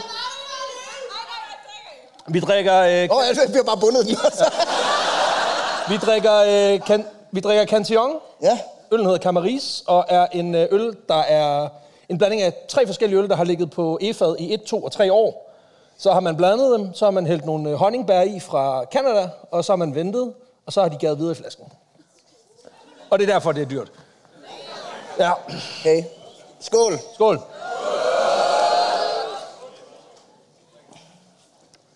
Jeg er sgu sådan lidt sur. Det er okay. Den er okay. Altså, Ja, den er halvgod. Altså, det er... Øh... ja. Shit, mand. Nå. Jamen, øh, vi skal jo øh, videre Vi skal på, øh, på russernes dødsfærden. Ja, vi har navigeret gennem ikke eksisterende minefelter. Vi har angrebet japanske ubåde forklædt som øh, russiske fiskekutter. Og øh, nu fortsætter den anden Skildehavs eskadri altså ud i Nordsøen. De sejler omkring Skagen, hvor de lige får tanket kul op, fordi der kan de jo bare godt lige få noget i Danmark. Øh, og så fortsætter de rundt og når så til et område... I Nordsøen? Ja. Et sted, der hedder Doggerbank. Øh, og nej, det er ikke verdens... Dogger Banke. Dogger Banke? Ja, men jeg kalder det Dogger Bank. fordi Dogger Bank. Det er, der, der er ikke nogen danskere involveret i det her. Øh, men Dogger Banke, det lyder lidt som verdens første bank for hunde. Det kan jeg virkelig godt lide. Nu har det en podcast. Hvorfor ikke en, øh, hvorfor ikke en banke ud for Storbritanniens østkyst? Og øh, det er også scenen for et af de mest legendariske søslag nogensinde. Som ingen har hørt om. Med al tydelighed. De er ikke så søstærke herinde i aften, det er også Nej. okay. Den 22. oktober 1904, der indleder russerne nemlig The Battle of Dogger Bank. Og det, øh, for det viser sig sgu, at de her fantasijapanere fra Øresund, De flyttede sig! de kraftedeme sejlet derom. Kraftedeme! Det er sådan noget, Hans Zimmer skulle lægge musik til det her. Ja. ja. Men der skal det være den der, hvor øh, altså, pianoet er out of tune. Ja. Altså hele, hele soundtracket fra Dunkirk, hvor det bare lige, du ved, Der er noget, der ikke helt... den halter lige en halv oktav. Ja. ja. Øhm, for da den russiske flåde de glider igennem det her Dogger Bank, så kan de se forud i mørket, at der ligger en gruppe af skibe. Helt sikkert en gruppe japanere, der ligger i baghold, det er klart. Øh, helt sikkert. Øh, og da de kigger i kiggeren, så kan de se, der er sgu tale om japanske torpedobåde. Helt sikkert. Og derfor så er der kun én ting at gøre. Tylen kigger i vandet og storm til kanoner og åbne ild mod den fjendtlige flåde. Igen spreder panikken sig. Altså, det gør din meget, når der skal ske noget, gør den ikke det? Jo. Det er maden er forsinket. Åh oh, nej! Altså, der, der, de er meget on edge, de der russere. Ja, især fordi, at Nå. samtidig så modtager de signal fra reparationsskibet Kamchatka. Vi synker! Vi synker! Vi er under angreb. Pas på, Mayday! Og med den melding, så spreder, ja, så spreder det ligesom, at øh, vi skulle i gang med at synke. Så der er flere og flere skibe, der begynder at melde ind, at Vi synker sgu vi, vi synker sgu også. Der går simpelthen en melding om, at en snes torpedoer har ramt lige det allerfarligste sted. Det der, du ved, der er totalt ubeskyttet, fordi de har fået mave på. Al- Nå. Altså lige der, hvor Bamse ikke vil have, du rør. Ja, lige præcis. Var, var den sang Bamse, der advarede omkring sexkrænkelserne i DR? Det var Fagsbøls råb om hjælp indenfra. En kode. Det er også sygt nok, at han er jo krænk, altså Bamse er jo kæmpe meget krænker selv. Altså, altså, han kører psykisk terror på kylling, og så alligevel så er han sådan lidt, Ja. Kylling, prøv at røre ved min Kenneth hårde Plummer, lad være med at røre boller. ved mig. Ja. Fucking smadre din karriere. Okay, ro. Okay, okay, Bamse. Okay. Sig hver til fald. Okay. Ja, ja. Ja, ja, ja, til hvert fald. Nå, der udspiller sig på grund af den her panik. Det er to forskellige scenarier ombord på det skib, der hedder Borodino. Øh, der er halvdelen af besætningen, der øh, leger Titanic, og begynder at tage redningsveste på og gøre klar til at komme i vandet. Og den anden halvdel, det går lidt en anden filmgenre, de begynder nemlig at lege Rainbow. øh, og ligesom tager deres, det hedder en cutlass, altså en sådan lang kniv, ikke? Øh, og begynder at gå rundt og gøre klar til kamp, fordi de er overbevist om, at japanerne de border deres skib lige om lidt. Så de er torpedoer, men de vælger alligevel sådan rent swashbuckler-style at, at tage skibet. Ja, ja. Og det er fucking dumt. ja. ja. Og først så er der en kaptajn, der senere noterer, at øh, besætningen faktisk formår at punktere flere af redningsvæsene, fordi folk løber rundt og svinger med de her knive. det er ikke Jack Sparrow, det er det. Hold kæft, du er udulig, mand. De mange meldinger om skibe, der er blevet torpederet, øh, helt sikkert, betyder også, at russerne de langsomt begynder at skrue op for skudsalverne mod de her japanere, de kan se i, i horisonten. Og efter noget tid, så er der stille igen. De har sgu vundet slaget, dog. Hvis du siger, at de både det var svaner, ikke? Så kølhælder jeg mig selv. Nej, det er ikke svaner. Åh, oh, nice. Ja, japanerne er besejret, heldigvis. Og russerne, de vælger så lige at kaste anker, for lige at komme sig lige og, og nu. Og jeg ved ikke, hvorfor du gør det lige der, hvor du lige har slåsset. Altså, det er sådan lidt afsløret at over for fjenden. Altså, normalt vil man så et andet sted hen lige at slappe af. Men da de vågner, så får de så lidt en overraskelse. Mm. For da de kommer ud på dækket, så kan de se, at de, de, de har lavet den præcis den samme fejl igen. For det er ikke torpedobåde, de har molestreret. Det er øh, derimod en gruppe fisketrawlers fra byen Hull. Og lige nu, der har russerne skadet fire af dem og sunket en. Så de har erklæret krig mod England. Ja, Det er ikke så godt. det er ikke så godt. Det kan noget. Det er Ja. ikke så godt. I den her kugleregn, der viser det sig også, at russerne har formået at ramme flere af deres egne Ja, både. selvfølgelig. Øh, Det er det, der sker, når man laver en knivtangsmanøvre, men ikke lige får rettet kanonerne rigtigt ind. Ja. ja. Faktisk så har to af deres egen skibe været udsat for bombardementer fra i alt syv russiske krigsskibe. øh, så de har faktisk primært kæmpet mod sig selv. Ja, de, har, de har nærmest skadet flere af sig selv, men det smarte er, så kan de få ammunitionen tilbage. Ja. Øh, men det er faktisk, Ja, den er akavet at gå tilbage med den her. det er højst sandsynligt, det er højst sandsynligt, det her friendly fire, der er blevet tolket som de her torpedoangreb, som folk de gik i øh, total øh, på, øh, på måsen over. Altså, så det er simpelthen, de har set noget ud, så de skudt, så er de kommet til at ramme sig selv, så de tænkt, fuck mand, vi synker, de angriber os. Og så, og så der rendt rundt og lagt rainbow og punkteret nogle redningsvester. Det er et, ja. Så igen har Kamchatka råbt, ulven kommer. Igen er de gået i panik. Igen har de beskudt fiskerbåde. Og her indrømmer Kamchatka skal også lige, my bad guys. For kaptajnen noterer i sin logbog efterfølgende, det er uheldigt, at de to gange formår at skabe panik på den måde. Og jeg tror, den logbog, den er fyldt med flere ting. Ja. Og i alt så omkommer der fire britiske fiskere og en russisk sømand og præst. Og- Gud, Gud har forladt skibet. Ja. Jeg gider ikke mere. Fuck det her lort. Ej, Gud han er ikke velsignet noget som helst. Uh, prøv, det kunne have gået meget værre, heldigvis. Uh, altså, øh, for igen, så er russernes våben, de er så ringe, at selvom de har formået at synke en af de her farlige fisketrålers, så, uh, så er resten af de ramte skibe som relativt uskat. Uh, de har primært ramt forbi, det er ligesom stormtropperne i Star Wars. Altså, blandt andet så har krigsskibet Oriol affyret over 500 skud, uden at ramme noget som helst. Og der er jo en stormtrooper, der er sådan, that's my son. de, de er nærmest lidt sådan, ej, så må du tage noget skydetræning eller et eller andet. Altså, det Det er jo det, de lærer jo on the fly, for helvede. They'll do it live. det er så vildt nok at winge den på den måde. Øhm, men jeg vil så også sige, at det, ja, de har ikke tid til at stå og ærge sig for meget, fordi som du selv siger, de kom til at erklære krig mod England. Og det, øhm, og det betyder lige nu, så er der en britisk flåde på vej, Og de kan godt ramme. og de kan godt ramme. Og, og det er good old pest. Øh, for man kan åbenbart ikke sådan bare angribe civile i lovlig farvand.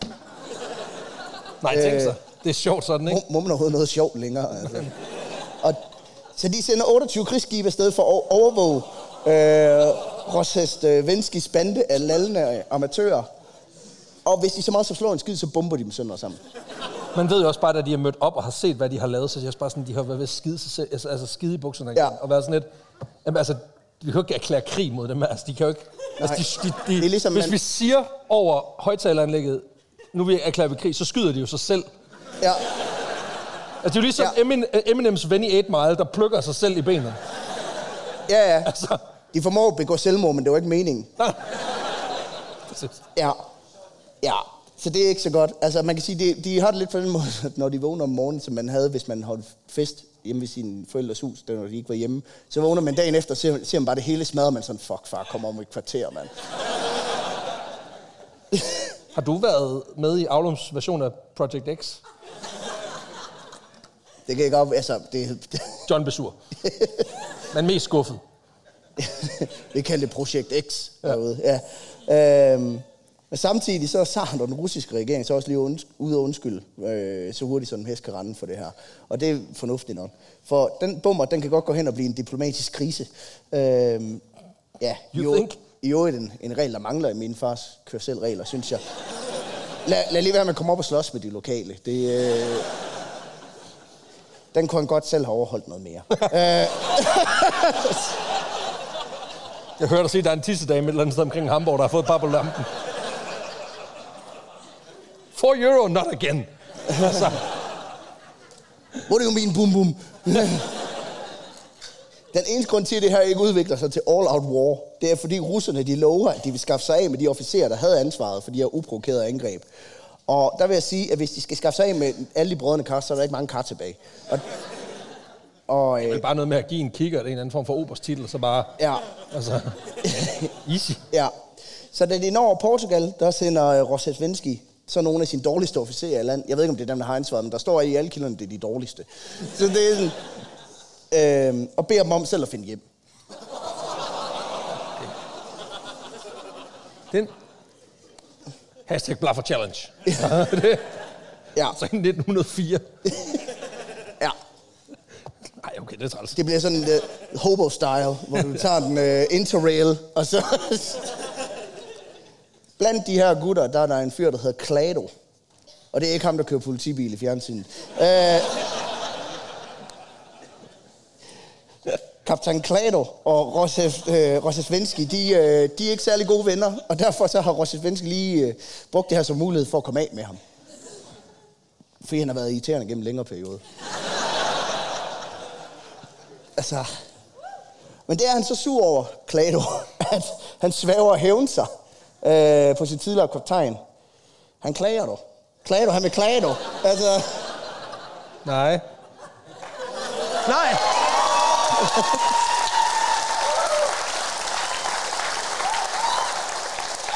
Jeg sagde til min kæreste i går, øh, hver gang, at jeg skriver et manus, så skal der være et ordspil i den, som jeg virkelig gerne vil fortælle. Og jeg sad og tænkte hele aften, og det var det, det kunne blive til. Og jeg vil sige, nu ser jeg et ordspil, jeg virkelig gerne fortælle. Altså, jeg skamte mig også lidt. Du fik ikke grin, og det er Nej, nok. ja, ja, ja, ja. det var godt. Men Klado, han, han er pisse sur over det her, for da han bliver sat af, der får han øh, ordren med, øh, altså, og han skal tage tilbage til St. Petersborg og gå i gang med at organisere opbakning til den her flåde, der nu er på vej mod Asien. Så det er sådan, du er fyret, men tag lige den her besked med hjem. Ja, Fedt. og der har Klado den perfekte plan. For øh, det kan godt være, at den her flåde, den er dårlig. Der er nogen, der er meget værd. Hold- op. I St. Petersborg, der ligger russernes udtjente flåde. Den, de er altså erstattet Med dem den her. og hvis den nu værende flåde var en gammel Opel, der kunne vi starte hver tredje gang, så det her, det er bare to altså, konservsdåser, der lugter makrel. Altså, det er... Først så er den her flåde så ringe, at øh, Roshetvenski selv har beskrevet den som en bunke gamle badekar, og det er jo halv Holy Land, så det er meget fedt. Øhm, men i militæret er den også en intern joke, hvor den har fået tilnavnet Synk selv flåden. Der er bare lige nødt til at sige, det har de ikke kapital til at sige andre steder i den flåde der. Nej. Det er for hurtigt. Der skal du slappe af og kigge ind af. Det der, det er for meget. Ja, men det er så den flåde, som Klado han har tænkt sig at sende efter øh, Roshetvenski. Som, Og er der øh, forstærkninger? Eller, Ja, det er, hvordan man ser på det, ikke? og den her hændelse ved Doggy Bank, øh, Dogger Bank, Doggy Bank, det er noget andet. Det er øh, hundeversionen af en piggy bank. Og det... Øh,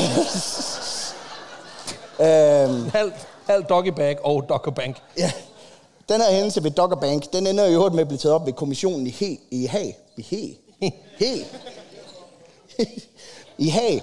Og øh, der vurderer det, at det, der skabte forvirring, det var, at alle de russiske skibe, de konstant spejde ud i horisonten med store lygter på samme tid. Øh, og det har de så ikke lige orienteret hinanden om. Så pludselig så har de jo alle skibene jo ligesom kunne se, at de var omgivet af lys, og så har de jo tænkt, Vi skyder lys. vi er fucking omringet. Nej. Ja. Så det jeg stod og kiggede ud, og så lige det, det var Celine Dion til sådan en koncert, hvor alle havde taget lighteren op. Altså, det er Ej, hvor de mange fjender. Det er træls. Og de snakker altså russisk. Hvad ja. sker der? Men det, ja. det betyder, at de sådan, altså, de går nogenlunde fri. Altså, Rusland skal ender med at skulle smide det, der svarer til 50 millioner kroner øh, som erstatning til britterne. Men, og det er altså fra Sarens egen opsparing. Øhm, men jeg synes, det er relativt billigt sluppet for bare at sådan dræbe fem mennesker. Øh, ja. Helt uprovokeret. Så de er så ringe, at selv krigsdomstolen i sådan, ja, det er klart en overtrædelse, men de er jo dumme jo. Det jo det udfald, DF håbede på. Ja. Det er egentlig siger. Ej, vi er bare idioter jo. Altså, rul nu. Det er også det, Inger håbede på.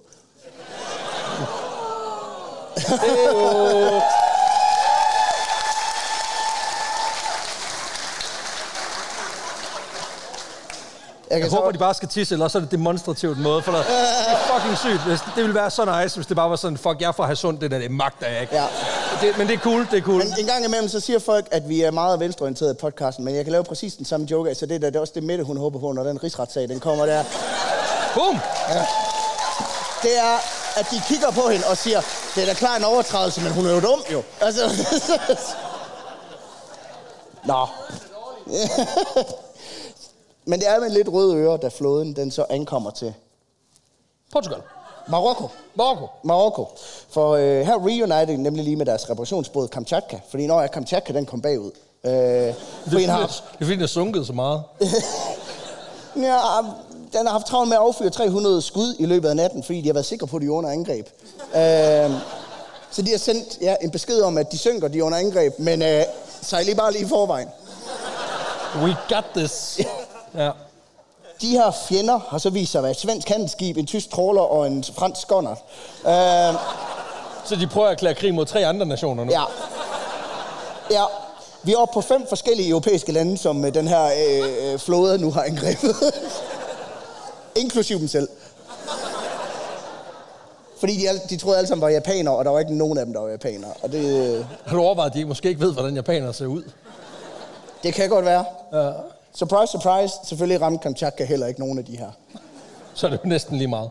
Så øh, resten af flåden venter uden for Marokko på, at øh, Kamchatka lige catcher op med dem. Og øh, da Kamchatka er tilbage i folden, så stævner skibene ud igen for at tage den lange færd rundt om Afrika. Og næste stop, det er, at de skal mødes med 10 tyske øh, transportskibe ud fra Dakar. Så jeg har prøvet at lave sådan en pil, der er lidt mere generelt, øh, for lige at få fyldt noget kul op.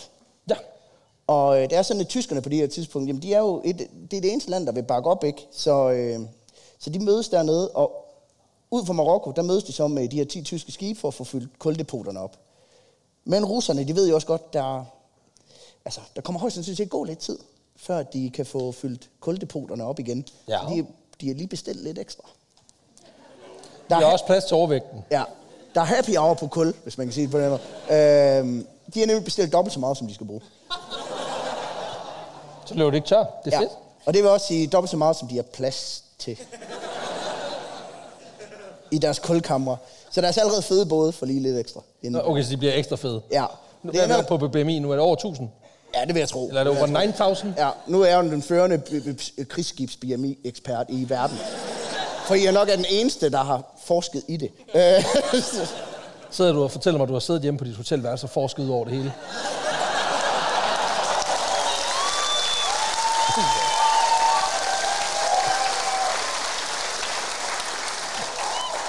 Føj for helvede.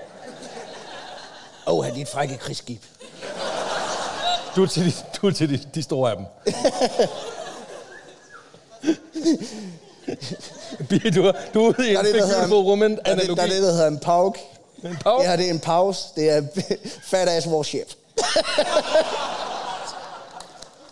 Nå. Men øh, det ender altså med, at de sejler derfra med dobbelt så meget kul, som de har brug for. Øh, og de har ikke kunne fylde hele i kulkammeret, så de er nødt til at opbevare noget af de store bunker på dækket. Men der arbejder man jo.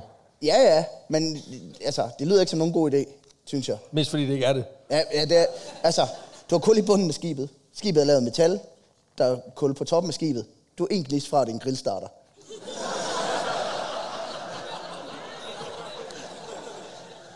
Og Jeg ved godt, min far han sagde, at man skal have grilludstyret i orden på sin ferie, men det synes jeg måske, det er sådan lige, at, det er lige overkanten. Øhm, en anden grund til, at det er super dårligt, det er at opbevare kul på terrassen. Øhm, det er, at kul, det er støver af helvede til. Øh, og det er en rigtig dårlig kombination, når luften er fugtig. Øhm, så det udvikler sig simpelthen til sådan en form for ja, kultog. Fordi at kulstødet øh, ligesom binder sig sammen med det her fugtige luft. Så når de kigger ud, så er alt, hvad de bare kan se, det er sådan fo- fotonegativ af en snestorm. Altså det er, Den er sort, det er sort. men det er stealth. Det er stealth. Det er sygt stealth. Og det der, det er bare en tordensky, der kommer det er overhovedet ikke stealth. Det er sådan en stor sort plet, der kommer sejlende. Om det er ikke et skib, jo. Sorte slyngel kommer, hvad fanden? Øhm, men det betyder også, at der er en stor del af sømændene, der er inde under det her kulstøv. Og Det er godt, det ved jeg. Det er godt for lungerne, er det ikke det? nej, Nej. nej, Hvad? de dør. Nå, Fordi at deres lunger bliver stoppet til af det her aske. Øh, det er rygerlunger. Og det... Øh, ja. Så moralen relativt lav på det her tidspunkt. Øh, og det bliver ikke bedre af, her, bedre af at øh, kaptajn Klado, han lige sender en telegrafbesked til bare rolig. Også Forstærkningen er på vej. Ja. Han har ikke kunne gøre det med et straight face. Den er Muhahaha. Også fordi det er en telegrafbesked, så det er sådan noget, muhaha, Stop. stop.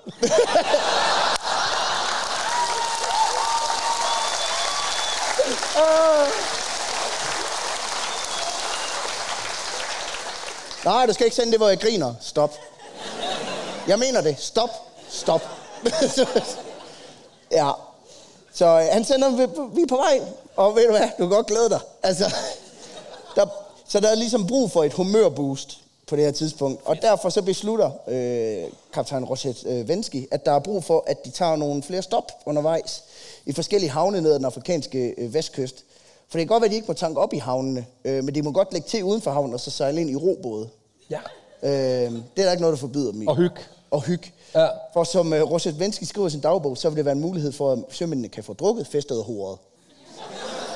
Han kender sit crowd. Ja, og jeg, jeg må give ham det, der er også en måde at holde moralen oppe. Øhm, det er bare ikke rigtigt det, som de vælger at gøre. De vælger at feste og hore og flygte. Ja, altså, de nogenlunde lige så gode til at ramme med deres grøngranater og deres små pikkanoner, som de er med rigtige våben. Altså, det, øhm, på, fordi på de her lange gange, så i stedet for at drikke og hore, så for at opmuntre sig selv, så køber de lige en zoo. En hvad?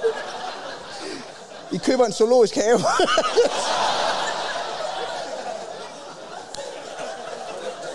Øhm, det ved jeg ikke, hvad jeg skal sige til det der.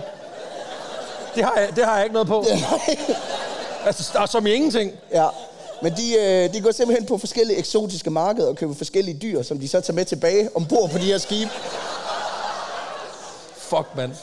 Så turen ned af Afrikas vestkyst, det bliver til sådan en form for fucked shoppingtur, hvor der går konkurrence blandt sømændene omkring, hvem der kan købe det mest mærkelige dyr.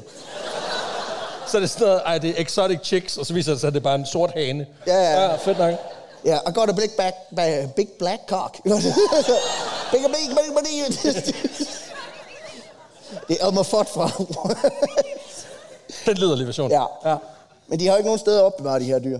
De må, gå, de må bo om på kullet. Det ja. med. ja, men det, altså, kan de ikke være i lastrummet? Nej, der er, Der er kul. Der, der er kul. Kan de ikke være på dækket? Øh, nej, for lungekræft dør. Øh, så de her dyr, de bliver bare sluppet løs indenfor. Øhm, Det er også bare en straf til chefen, ikke? ja, Nu går jeg ud, så får jeg knippet, altså knip smerten væk, og så kører vi videre, så Ja. kommer bare hjem. Du ved, bare arakitter på begge arme. De er til dig, chef. Hvad? Ja.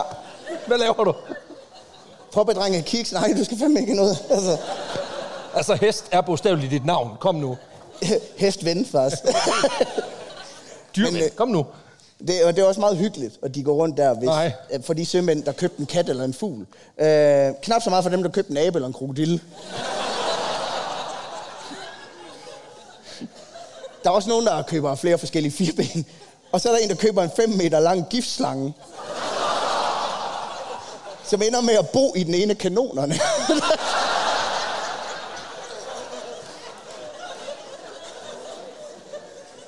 Men det er god krigstaktik. Ja. Fordi når de så givetvis skyder deres egne, så ved de jo, at det, når vi bliver skudt af os selv. ja. Fordi det er jo bare, det er jo, det er jo Blardos slange, der kommer der. Ja. Så, øh, men de prøver selvfølgelig at fjerne den, fordi den skal jo ikke ligge der. Du kan bare affyre kanonen. Ja, sådan har jeg det også. De skal bare fyre kanonen. For, altså, fordi jeg var skal se dem bombardere en eller anden fiskekutter med sådan en kæmpe slange. Det var jo fucking fedt. Også bare, fordi den strækker sig ud, så den rydder bare dækket. Ja. ja, så gør det ikke noget, der rammer ved siden af. Nej, præcis. Men, men de prøver at fjerne den her, og da de gør det, så bider den en af officererne. Det er også Ja. bare en snake in a can, man ikke har bedt om, ikke? ja, det er det. Så vi, det er ikke snakes on the plane, det er snakes on, the, sh- on a warship. Og det vil jeg sige, det, det er klart brud på fars kørselregel nummer tre. For i det her tilfælde, der er hun slet, slet ikke om bag. I den her situation, det svarer til, hvis hun den fik lov at gøre, som ville, og bare satte sig op på forsæt og kørte bilen direkte ned. Direkte ned i Gardasøen. Altså, ja. Nå, vi var så nået til vores næste stop, Destination. nemlig Madagaskar. Og nu går det helt af helvede til. Jeg skulle lige sige. Nu kommer der virkelig eksotiske dyr på drengen. Mig. Der er Ja. jo en zoo i forvejen. Ja, ja. Ja. Ja, pingviner og alt muligt. Fucking mærkeligt. øhm, They too like to move it, move it. ja, Ja. for man kan sige...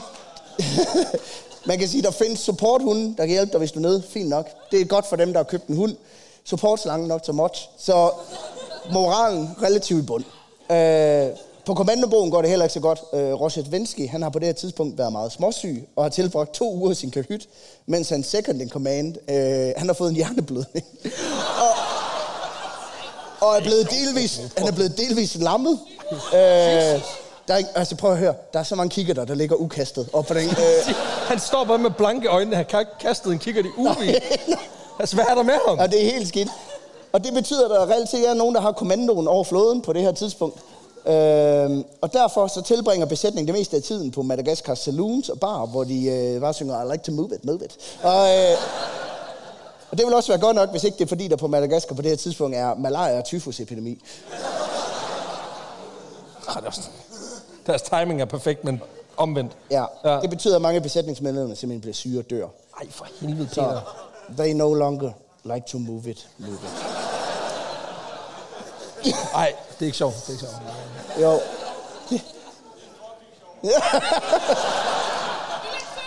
Vil en syg mand sige. Præcis.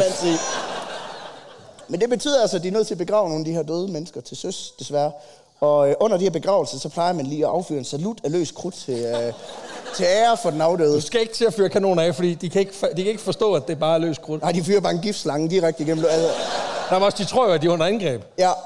Og hvis man, Og reparationsbåden melder lige ind. Vi synker. Ja. Øh, Altså, ja, altså... Nej! Øh,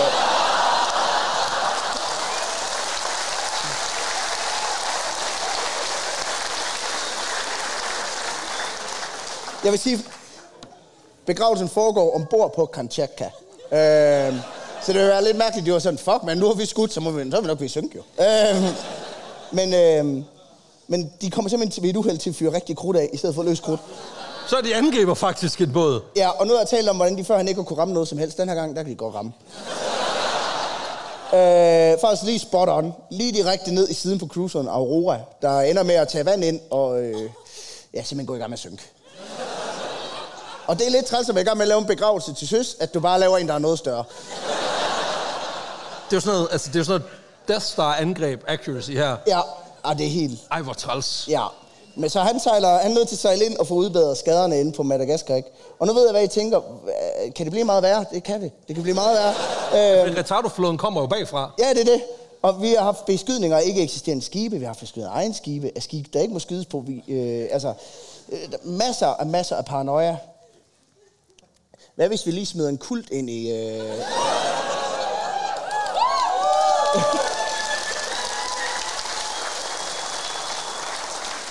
For øh, det, er jo, det er ikke kun fysisk sygdom, som øh, Rochet Vensky og hans mænd de kæmper imod. Øh, for lang tid hjemmefra på havet, det sætter altså også sin spor på cyklen. De har også været rimelig meget on edge siden. Ah, rimelig meget. Øhm, Føler du, at du er i modvind? øh, Hvor meget tid har du? jeg føler, vi synker. Og også i metaforisk. Rigtig mange besætningsmedlemmer, de begynder at døje med depression, angstanfald og forskellige andre sådan for, former for psykiske diagnoser. Og det udmunder sig blandt andet i, at simpelthen opstår en form for religiøs kult ombord på øh, det ene af skibene, hvor besætningen pludselig bliver meget kristne. Og ifølge nogle kilder simpelthen begynder at tilbede en af de andre besætningsmedlemmer, som er overbevist over, at, altså, han er overbevist om, at han er Jesus. Fordi han går så grusomt meget igennem. Ja. Og der vil jeg så sige, hvis han var Jesus, hvorfor fanden ikke bare gået på vandet ind til kysten og så hjem? Altså. Ham er Jesus wannabe, han begynder så også lige at øh, opildne til mytteri. Øhm, Og så er man nødt til at følge lederen. ja, så det er Badass Jesus. Øh, I har set Passion of the Christ, der er Badass Thor, Jesus 2, Double Crossed. Og det, Ja.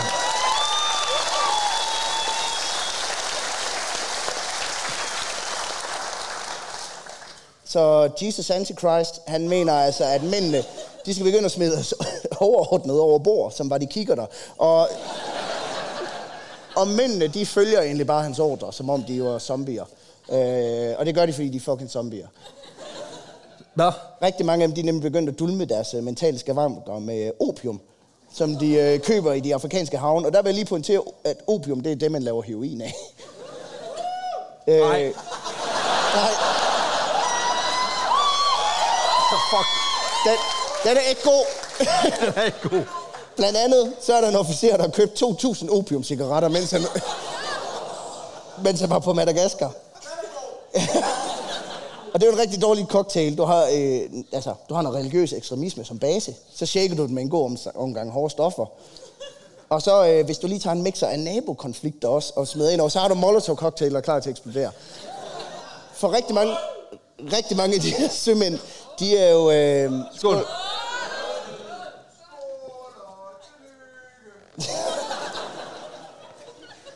Er det ikke Philip Faber, det her ro på? rigtig mange sømænd, de er jo som sagt bønder for forskellige egne af det russiske rige. Og det betyder også, at der er mange ombord, der har deres egne sådan, interne stridigheder på grund af religion eller territorier. Øh, og derfor så handler mange af de her mytterier om, at de forskellige oprørsgrupper, der opstår, de forlanger, at dele af befolkningen, som de ikke kan lide, det kunne være jøder for eksempel, de skal kastes over bord. Øh, Hold op. Ja, blandt andet så er der en gut, der hedder Nakimov, der bliver, som ender med at blive sendt tilbage til Rusland, fordi han er kommet til at pitche ideen om, at skulle ikke lige hænge kaptajnen? Nu er vi lige åben modus en gang. Jeg tænker, Ja, så der er totalt kaos ombord på den anden, anden stillehavs eskadri, da de øh, forlader Madagaskar. Øh, men der er også halvvejs. der er lys forude. Der er lys forude, fordi moralen den får lige et boost op af, da floden den joiner op med forsyningsskibet Irtish i det indiske ocean lige der. Besætningen, de har aftalt, at Irtish øh, skal komme med en frisk, øh, med frisk ammunition, fordi de kommer til at bruge det meste af det på at bombardere ting, der ikke findes. Og de kommer jo bare hen og sådan, Nå, hvor mange har I skudt? ja, yeah, about that. Uh, Vi har øvet os rigtig meget. ja, de har ikke flere skud tilbage. Så, øh, øhm, og der kan jeg også godt forstå, at moralen får et nyk nedad, hvis du er på vej mod et slag, og pludselig har brugt alle dine kugler øh, på ingenting. Så da de ser Irtis, så er der fucking glæde. De er pisseglade. De jubler. Endelig kommer der noget ammunition. Måske er vi ikke helt fucked, når vi kommer frem alligevel. Hurra! Irtis sejler op på siden af dem med den, den her kasse med ammunition. Den bliver lået over øh, på flodens forsyningsskib. Og så står de russiske søfolk ombord med et smil på læben. Du ved, hånden placeret på kassen med ammunition, de har modtaget, og så står de og vinker, da Irtis sejler væk. Åh, ja. Det er så først bagefter, lige tænker, det kan være, at vi lige skal tjekke, hvad der er i kassen. nej. Nu er vi ude i sådan en Tootsie Roll situation igen nu. Ja, jeg vil sige, det her er mindre brugbart end Tootsie Rolls. Øh, for de øh, brækker den her kasse op, og får ligesom begejstret at se, hvad det er, de har fået. Og jeg har engang stået i en situation, hvor jeg bestilte en fødselsdagsgave til min bror på nettet. En bog. Og da pakken ankom, så de skulle sende mig et par røde sådan tankertrusser i stedet for. Men den bliver han glad for til gengæld. Han så fucking godt ud i dem. Og det... Nej, min pointe er bare, at jeg havde bestilt en ting, modtog en helt anden, og det var en rimelig nederen situation, fordi jeg stod og skulle bruge den, ikke? Så vil jeg sige, jeg forstår deres smerte, da de åbner kassen og ser, at der ikke er ammunition i. Hvad er der i, Peter? Der er lige præcis det, du har brug for, når du ligger omkring ekvator i det indiske ocean. Der er jakker. 12.000 par fodrede vinterstøvler og vinterjakker.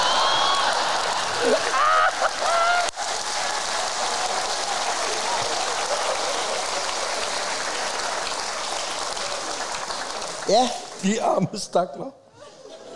ki- kigger der bliver kastet. Opium bliver røget over det her. Altså, Binoculars were thrown. ja, Ej, og Rosjetvenski, han kan godt se, at han er nødt til at gøre et eller andet for at sikre, at hans mænd ikke bare lægger sig ned og dør, når de kommer frem til det her slag. Altså, de er så demotiverede. De er så fucking demotiverede. Så han beordrer, at i dag, der er det training day. Nu skal vi fandme øve os. Og det kan godt være, at vi ikke har så meget ammunition, men må, så må vi øve os i se seje ud.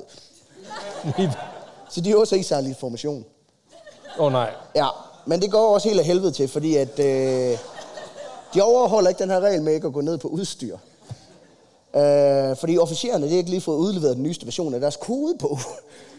Og så venstre betyder ikke venstre. Nej, det betyder, så det betyder lige pludselig, at de ender også øh, med at sende hinanden fuldstændig modsigende signaler, fordi de alle sammen sender koder, der betyder noget vidt forskelligt, eller så hvad for en, øh, hvad for en oversættelse du har.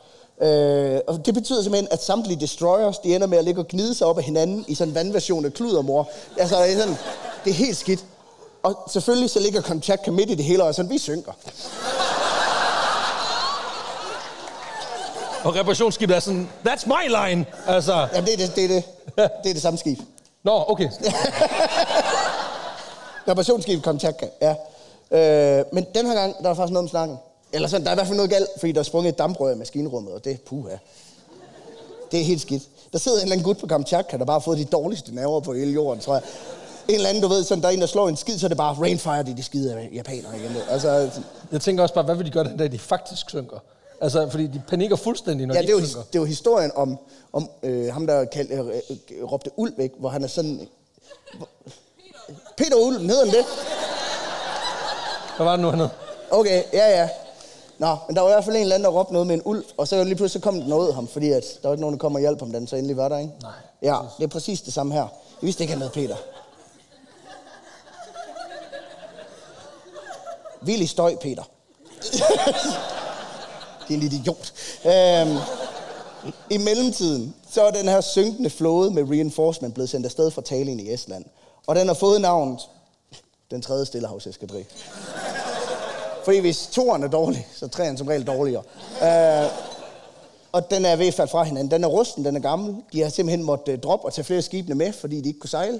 Og uh, manden, der står på den her flåde, han er mindst lige så gammel. Det er uh, admiral Nebogatov, der på det her tidspunkt er uh, 62 år gammel.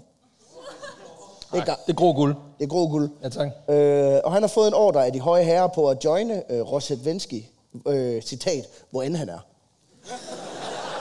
For det er, Bare voksensprog for, at vi ved ikke, hvor han er. ja, ja, og det er ikke nævnt, fordi dem derhjemme, de aner ikke, hvor den her flåde, den befinder sig længere. Øh, og det er så for så vidt også ligegyldigt, fordi Rosetvenski, han har ikke tænkt sig at mødes med den her flåde. På noget, altså, helt overret, så siger han, jeg skal fandme ikke støttes af en arkeologisk udgravning. Ja, Igen, han er stor i slaget for en mand, der har fucket ja. seriøst op. For, for en mand, der kører med røven i vandskorpen, så er han rimelig ballsy. Ja, hold op. Og det er egentlig for så vidt også fint nok, hvis ikke det var fordi, at der nu ligger en endnu større opgave foran ham. Øh, for samtidig med, at Rosevenski han får at vide, at den her flåde er på vej, så får han også besked om, at Port Arthur, altså I ved, der er de på vej hen, deroppe ved det store kryds. Det er faldet. Der er ikke nogen russere tilbage. Vi har jo skyndt os selv, hvad vi kunne. Ja. Og derfor så får han i stedet ordre på at sejle til Vladivostok, hvor han skal mødes med Admir- Admiral Berilov, der lige nu er på vej med jernbanen, den transsibiriske jernbane på tværs. Og sammen så skal de så udslette den japanske flåde, som hævn for japanerne udslette den russiske flåde. Helt sikkert. Ja, helt ja. sikkert. Så, Så, ikke øh, engang slås mod dem, der er imaginære. Altså for helvede. så øh, Rozhesvenski, der ikke ønsker støtte for den her bunke vrag, der er på vej, han giver altså ordre til, at flåden alene skal sejle ind i det indiske ocean, til det han beskriver som et møde med skæbnen. Han kalder den lige. Ja. Stærk nok. Hold op.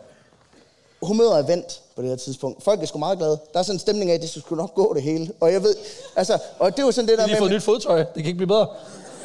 jamen, man plejer at sige, at der er sådan de der stadier af depression, ikke? Der er sådan noget med, så er du ked af det, så er det sådan. Og den aller, aller sidste, det er jo acceptance. Så jeg tror, det er der, vi er nødt til. At de bare sådan, ja, vi dør, hvad så? Vi har haft en god tur. vi har købt en abe, det er sgu da fedt. Altså, altså, ja, der er ligesom sådan en stemning af, at det hele det skal nok gå, og det skyldes både, at flåden langt om længe har fået den ammunition, de bad om. Og de fik faktisk noget. Ja, de fik noget bagefter, ja. Og så er der også udsigt til, at mændene ombord, de snart får overleveret breve hjemmefra. Så de har sådan lidt en, altså fortrykningsfuld, de er glade. De har sådan en energi, der siger, Russian warship, fuck yeah. Øhm, og i midten af det indiske ocean, der får de så selskab af transportskibet Gorchakov, der har de her mange breve med hjemmefra. Øh, fordi besætningen de har ligesom haft mulighed for at sende brev med et fragtskib hjem på Madagaskar. Og det er så det, de nu får svar på. Og de er glædet sig til at høre fra deres kære derhjemme. Så er det besætningen for dem i hånden, så trækker de sig tilbage til kahytterne. Det står der i alle kilderne, trækker sig tilbage til kahytterne. Jeg ved ikke, om de har tænkt sig at forskud over den, men altså... Men øh, de har tænkt sig at læse de her beskeder fra deres familier i fred. Men der går heller ikke mere end et par minutter, før jeg tænker, man kan høre, hvad fanden i helvede er det her? Og en anden, der råber, fuck me. Og en anden tredje, der råber, are you fucking kidding me? For det viser sig, at de breve, de har fået overleveret, de er ikke sendt hjemmefra. Øh, det er nemlig de breve, de selv har sendt. øh, de er åbenbart blevet lastet igen, og så bare sendt tilbage, hvor de kom fra. Så nu, ja. Så man ved jo bare, at der er en eller anden, der har åbent brevet og siger, ej, det er sjovt, han også er på Madagaskar. Altså, han har også købt en app. ej, hvor vildt. Øh, ja, det er sådan en form for brev jinx, hvor de bare har gentaget det, de skrev for nogle, år, øh, nogle måneder siden. Øh, og i podcasten, der brokker vi os ret meget over PostNord. Jeg tror, vi skal være glade for det, vi har. Øh, nå, nu begynder det også at lagt mod enden, for den øh, 11. maj 1905, der haler den her faldefærdige flåde, den tredje stillehavseskadri, så ind på dem. Og det er, også, det er virkelig også træls at blive Ja. opkaldet indenom. Ja, det er super pinligt, når man tænker på, at de ikke har lavet andet end at snakke om, hvor ringe den flåde er, og så ender med at indhente den. Uden at have skudt nogen. Uden at have Ingen skudt nogen. diplomatiske kriser. Der er ikke, altså, Europa Ja. er ikke efter dem længere. Der er, altså, alt er godt. Alt- der er alt ikke engang nogen abe med. Altså, De her to flåder, de mødes ud for Indokina, og den her øh, flåde, den har også nyt med hjemmefra. Ja, og der vil jeg sige, de må skal være glade for, at deres familie ikke svarede på de breve. Øh, for hvis de gjorde det, så ville de nok berette om nogle ret forfærdelige ting. Øh, for det viser sig, at fire måneder forinden, i januar 1905, der startede det, der hedder den russiske revolution. Der er sygt dårlig stemning derhjemme. Ja, der er bogstaveligt talt borgerkrig derhjemme.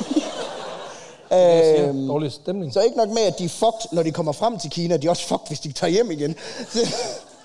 Og derfor så kan de ikke gøre andet end at fortsætte ufortrøden og have blikket stift rettet på deres mission. Og så sejler de her to floder sammen mod Vladivostok, hvor de skal join de andre. Og deres møde med skæbnen. Fordi vi er nemlig nået til slaget ved Tsushima igen. Der. Som jeg forstår det, så har russerne nu tre muligheder for, hvordan de vil nå frem til Vladivostok. De kan vælge de lange ruter gennem øh, og Sugao-strædet, eller de kan vælge sig igennem Tsushima-strædet. Det vil spare dem en optankning af kul, men øh, sandsynligheden for, at øh, japanerne har forudset, at de vælger den rute, den er også ret stor. Men det er fint, de har, de har styr på det. De har prøvet det før. Vi har bekæmpet mange japanere. Hvor mange har I sunket? Vi har sunket en franskmand. Det er fedt. Altså, det er en englænder. Men, øh, så øh, det er selvfølgelig den korte rute, de vælger. Og Rosetvenski, han vurderer, at faren ved, at japanerne har ude, altså har forudset, det bliver opvejet af, at de ikke skal stoppe og fylde kul på, en, på i fremmed territorier og sådan noget. Øh, og det jo egentlig nok en meget god idé, for de to russiske flåder, de er, de er ret mærket af den her tur. Øh, ikke nok med, at besætningen kun er halvt så stor, som var, den tog afsted. De har også haft svært ved vedligeholdende skibene undervejs, og det betyder, at skibenes makshastighed nu ligger omkring 26 km i timen. Det, der hedder 14 knop. Og det er kun i korte boosts. Altså, det er, når det går, det er, når det går stærkt. Ja, det er, når de bruger nitro. Altså, det er hardgear. Ja, ja, ja. De japanske skibe, de kan så derimod sejle ret konsekvent med 28 km i timen. Øh, og det er ikke boost, det er bare hele tiden. Så det giver mening at vælge den korteste rute for at øge chancen for at nå igennem, inden øh, japanerne de ligesom kan nå at hente dem helt. Så den 26. maj 1905, der begiver den russiske flåde sig ind i Tsushima-strædet i håbet om at nå Japans hav og Vladivostok uden at blive opdaget. I ly af tog bevæger de sig langsomt gennem strædet og øh, er enormt opmærksom på ikke at sejle ud over de hyppigst, altså ind der, hvor øh, skibene hyppigst sejler gennem det her. Men det, som de ikke ved, det er, at de bliver forfulgt af den japanske cruiser, Shinano Maru. Så de kan ikke genkende japansk cruiser.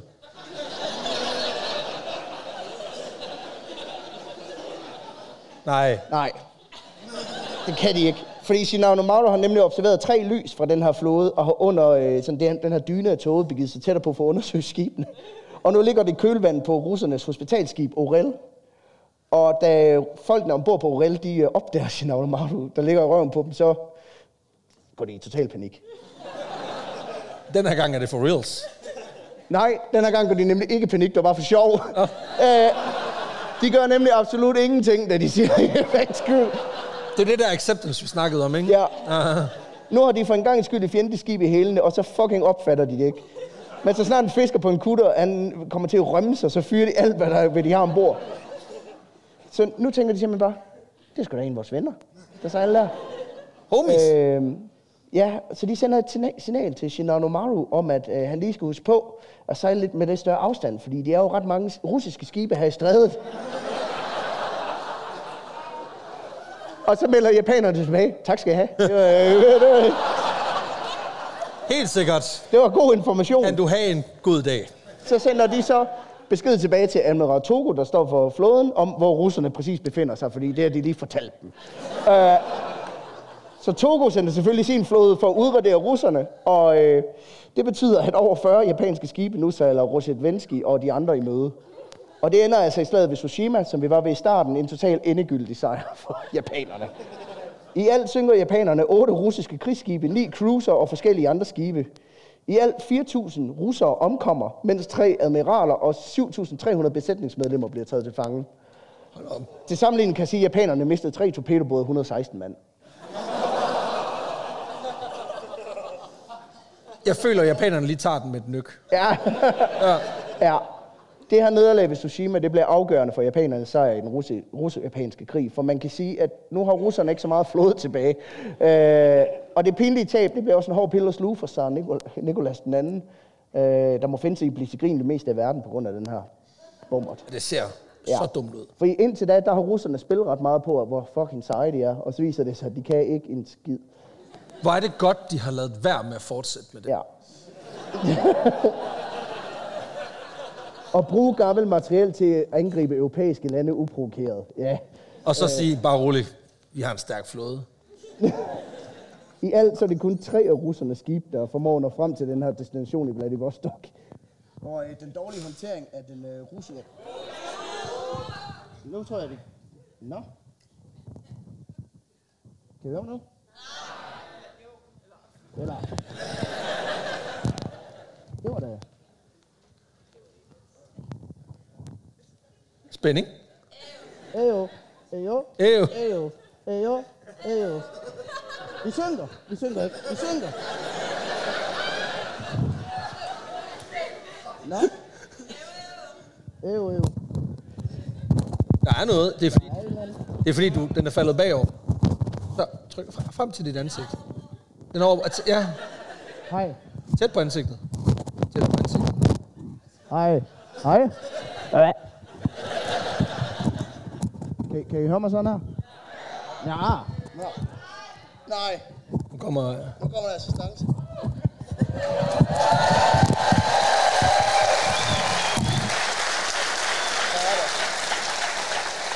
han skal lige have den tændt. Sådan. Så. Han skal, han skal lige op og tænde for den, tror jeg. Nej, det er lyden bagfra. Det er lyden bagfra. Nå, jamen, øh, jeg er nok svedt den ihjel. Yeah!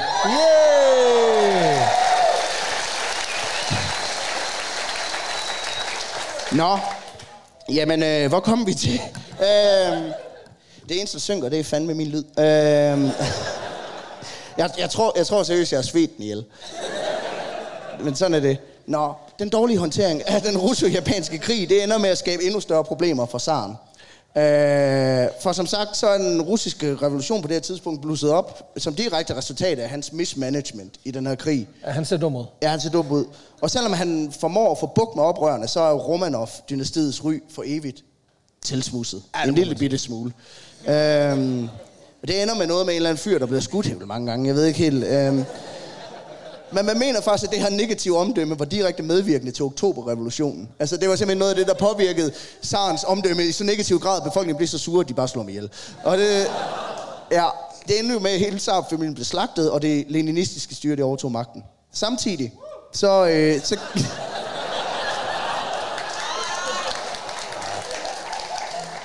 Samtidig så gik øh, Sarts nederlag ind og pillede ved hele magtbalancen i Europa. For pludselig så var Rusland jo ikke så stærke, som man lige umiddelbart havde troet. Og det betyder, at øh, der er nogen, der bliver rimelig ballsy af de centrale magter. Og man mener faktisk, det er det, der giver dem mod til at gå i krig i 1914. Hold op.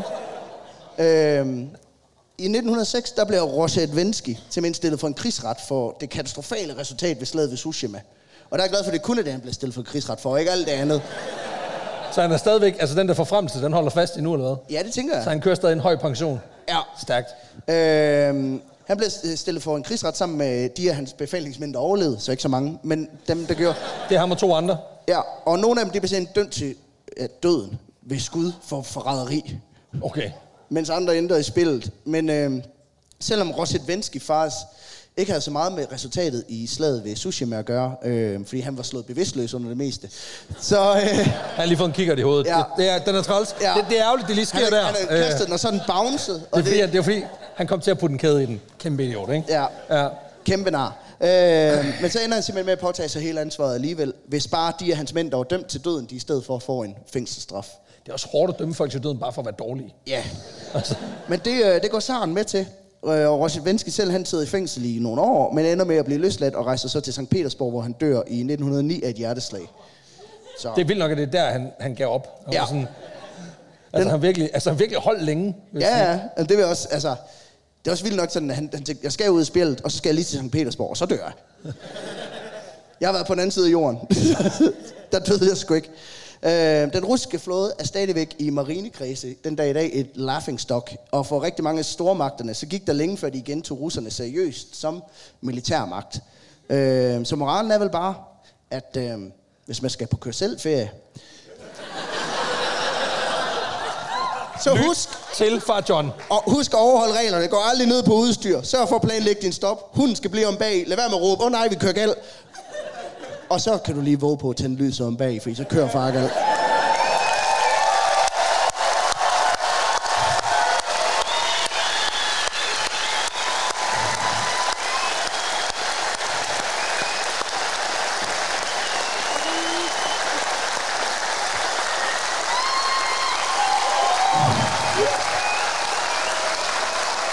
Wow. Sådan.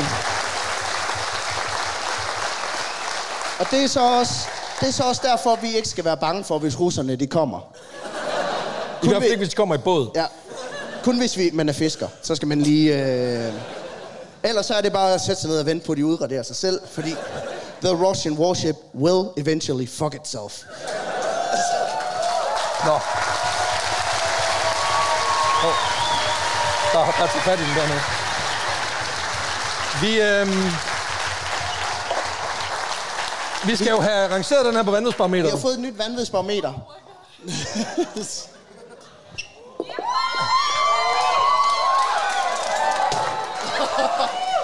Remember, we are professionals! Vi har ikke tænkt det her igennem. Til øh, dem derhjemme kan jeg fortælle, at vi har, vi har ikke kun købt et dyrnærenskæld, vi har også fået øh, lavet vores eget beer, beerpong-bord, simpelthen.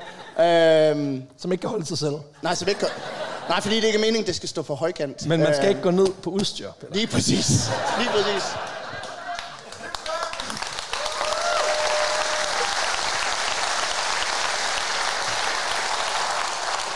Jeg tror, det gælder også for vanvittig verdenshistorie. We will eventually fuck ourselves. Havde vi købt den med håbet om, at den kunne holde sig selv? Ja, og det er så et eksempel på dårlig planlægning. Sådan er det. Bare. Jamen, øh, vi skal jo have rangeret på øh, vanvidsbarometeret. Ja, og vi har øh, vildskab, lol-faktor, uniqueness, indflydelse. Og ekstra. extra spice. Det er utroligt, at vi ikke kan dem efter 100, ikke? De står på bogen. De står på bogen. De står på bogen. Det er dårlig planlægning. Jamen, jeg... Yes. Vi er ikke gået ned på udstyr, men vi bruger det bare ikke. Nej, præcis. Det bliver sådan, at øh, vi giver point 1-5, og I klapper de sidste 10 hjem. For det sgu egentlig virket ret godt indtil nu. Ja.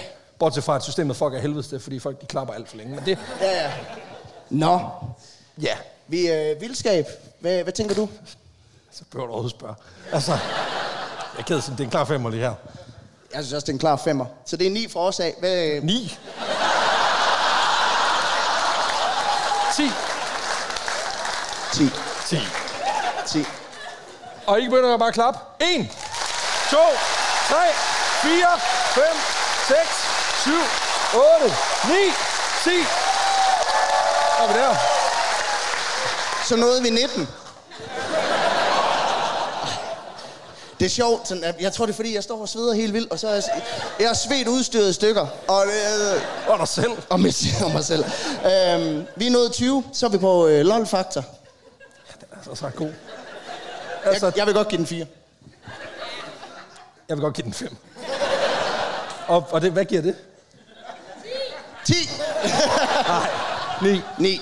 1, 2, 3, 4, 5, 6, 7, 8, 9, 10. Hold kæft. Så er vi på 39. 39. Så har vi indflydelse. Ja. Oh, det er svært, ikke? Fordi altså, set i lyset af moderne tid, så kommer det jo til at se ud som om, at det er mere vigtigt. Altså i den forstand, at det er sådan, historien der gentager sig. Ja, ja. Moskva og alt det der jazz, ikke? Ja, ja. Øh, men altså, og de er jo fucking til grin i dag, ikke? Så jeg er på en, jeg er på en træer. Jeg vil Ikke godt give den 4, men det er fordi, det betyder meget i Rusland for øh, statusen derover. Det er virkelig et stort nederlag. Det er virkelig, altså... Øhm, så jeg vil godt give den 4. Det er syv forslag Ja, på tak. indflydelse. 1, 2, 3, 4, 5, 6, 7, 8, 9, Ni. 8, 9, 8, 9. Ikke et halvt. 8, Jo, stopper. Øh, Det er over knæet med dig. 8, 8. 8. 8. Og det var... 54. 54, der. Ja. Så har vi... Så har vi øh, jo Uniqueness. uniqueness. Øh, uniqueness, og det kan godt være, at vi kommer til at bytte rundt på dem, men det gør vi hele tiden. Altså, der er... Øh, De har bare ikke faste plads. De er unique like that. øhm, så... Øh, Altså, hvor unik er den her historie? Altså, der findes jo masser af historier om floder, der fucker sig selv op. Men den her er i særklasse. Det er der. ja, Der er flere noget, men den her, den, den har ligesom et ekstra gear. altså, jeg vil godt give den 3. Jeg er også på en træer. Ja, fedt. 6 for os. 1, 2, 3, 4, 5, 6, 7, 8, 9, 8, 8, 8 7. 7, 7, 7. Det er sådan her, det er, det er, sådan her, det er at være med i Price is Right. Digge, digge, digge, digge, digge, digge. A new car! Nå, Ja. vi siger 7. ja, tak. Så det er 67. 67. Jeg er desværre bange for, at vi kommer til at. Ringe, ringe, ringe. Nå, vi har noget, øh, vi har noget ekstra spas. Og jeg synes, det er... Lad være med at spørge, din fucking idiot. Det er 10 fra os. 1, 2, 3, 4, 5, 6, 7, 8, 9, 10. Fuck mig. 87 endte den på. Nå. det var jo sådan set alt fra os af. Uh, tusind tak, fordi I havde lyst til at komme. Det, uh, det var virkelig fedt. Jeg håber, I kan mærke, at vi har lagt os ekstra i selen for at uh, skabe en god oplevelse. Noget, der ikke var som alle vores andre live shows. Uh, primært ved at sætte neon ind, og så tage et åndssvagt track på. Men uh, Præcis. jeg håber, I synes, det var en kæmpe fornøjelse. Vi synes, det var en kæmpe fornøjelse. Og prøv at høre, det er så sindssygt. Altså,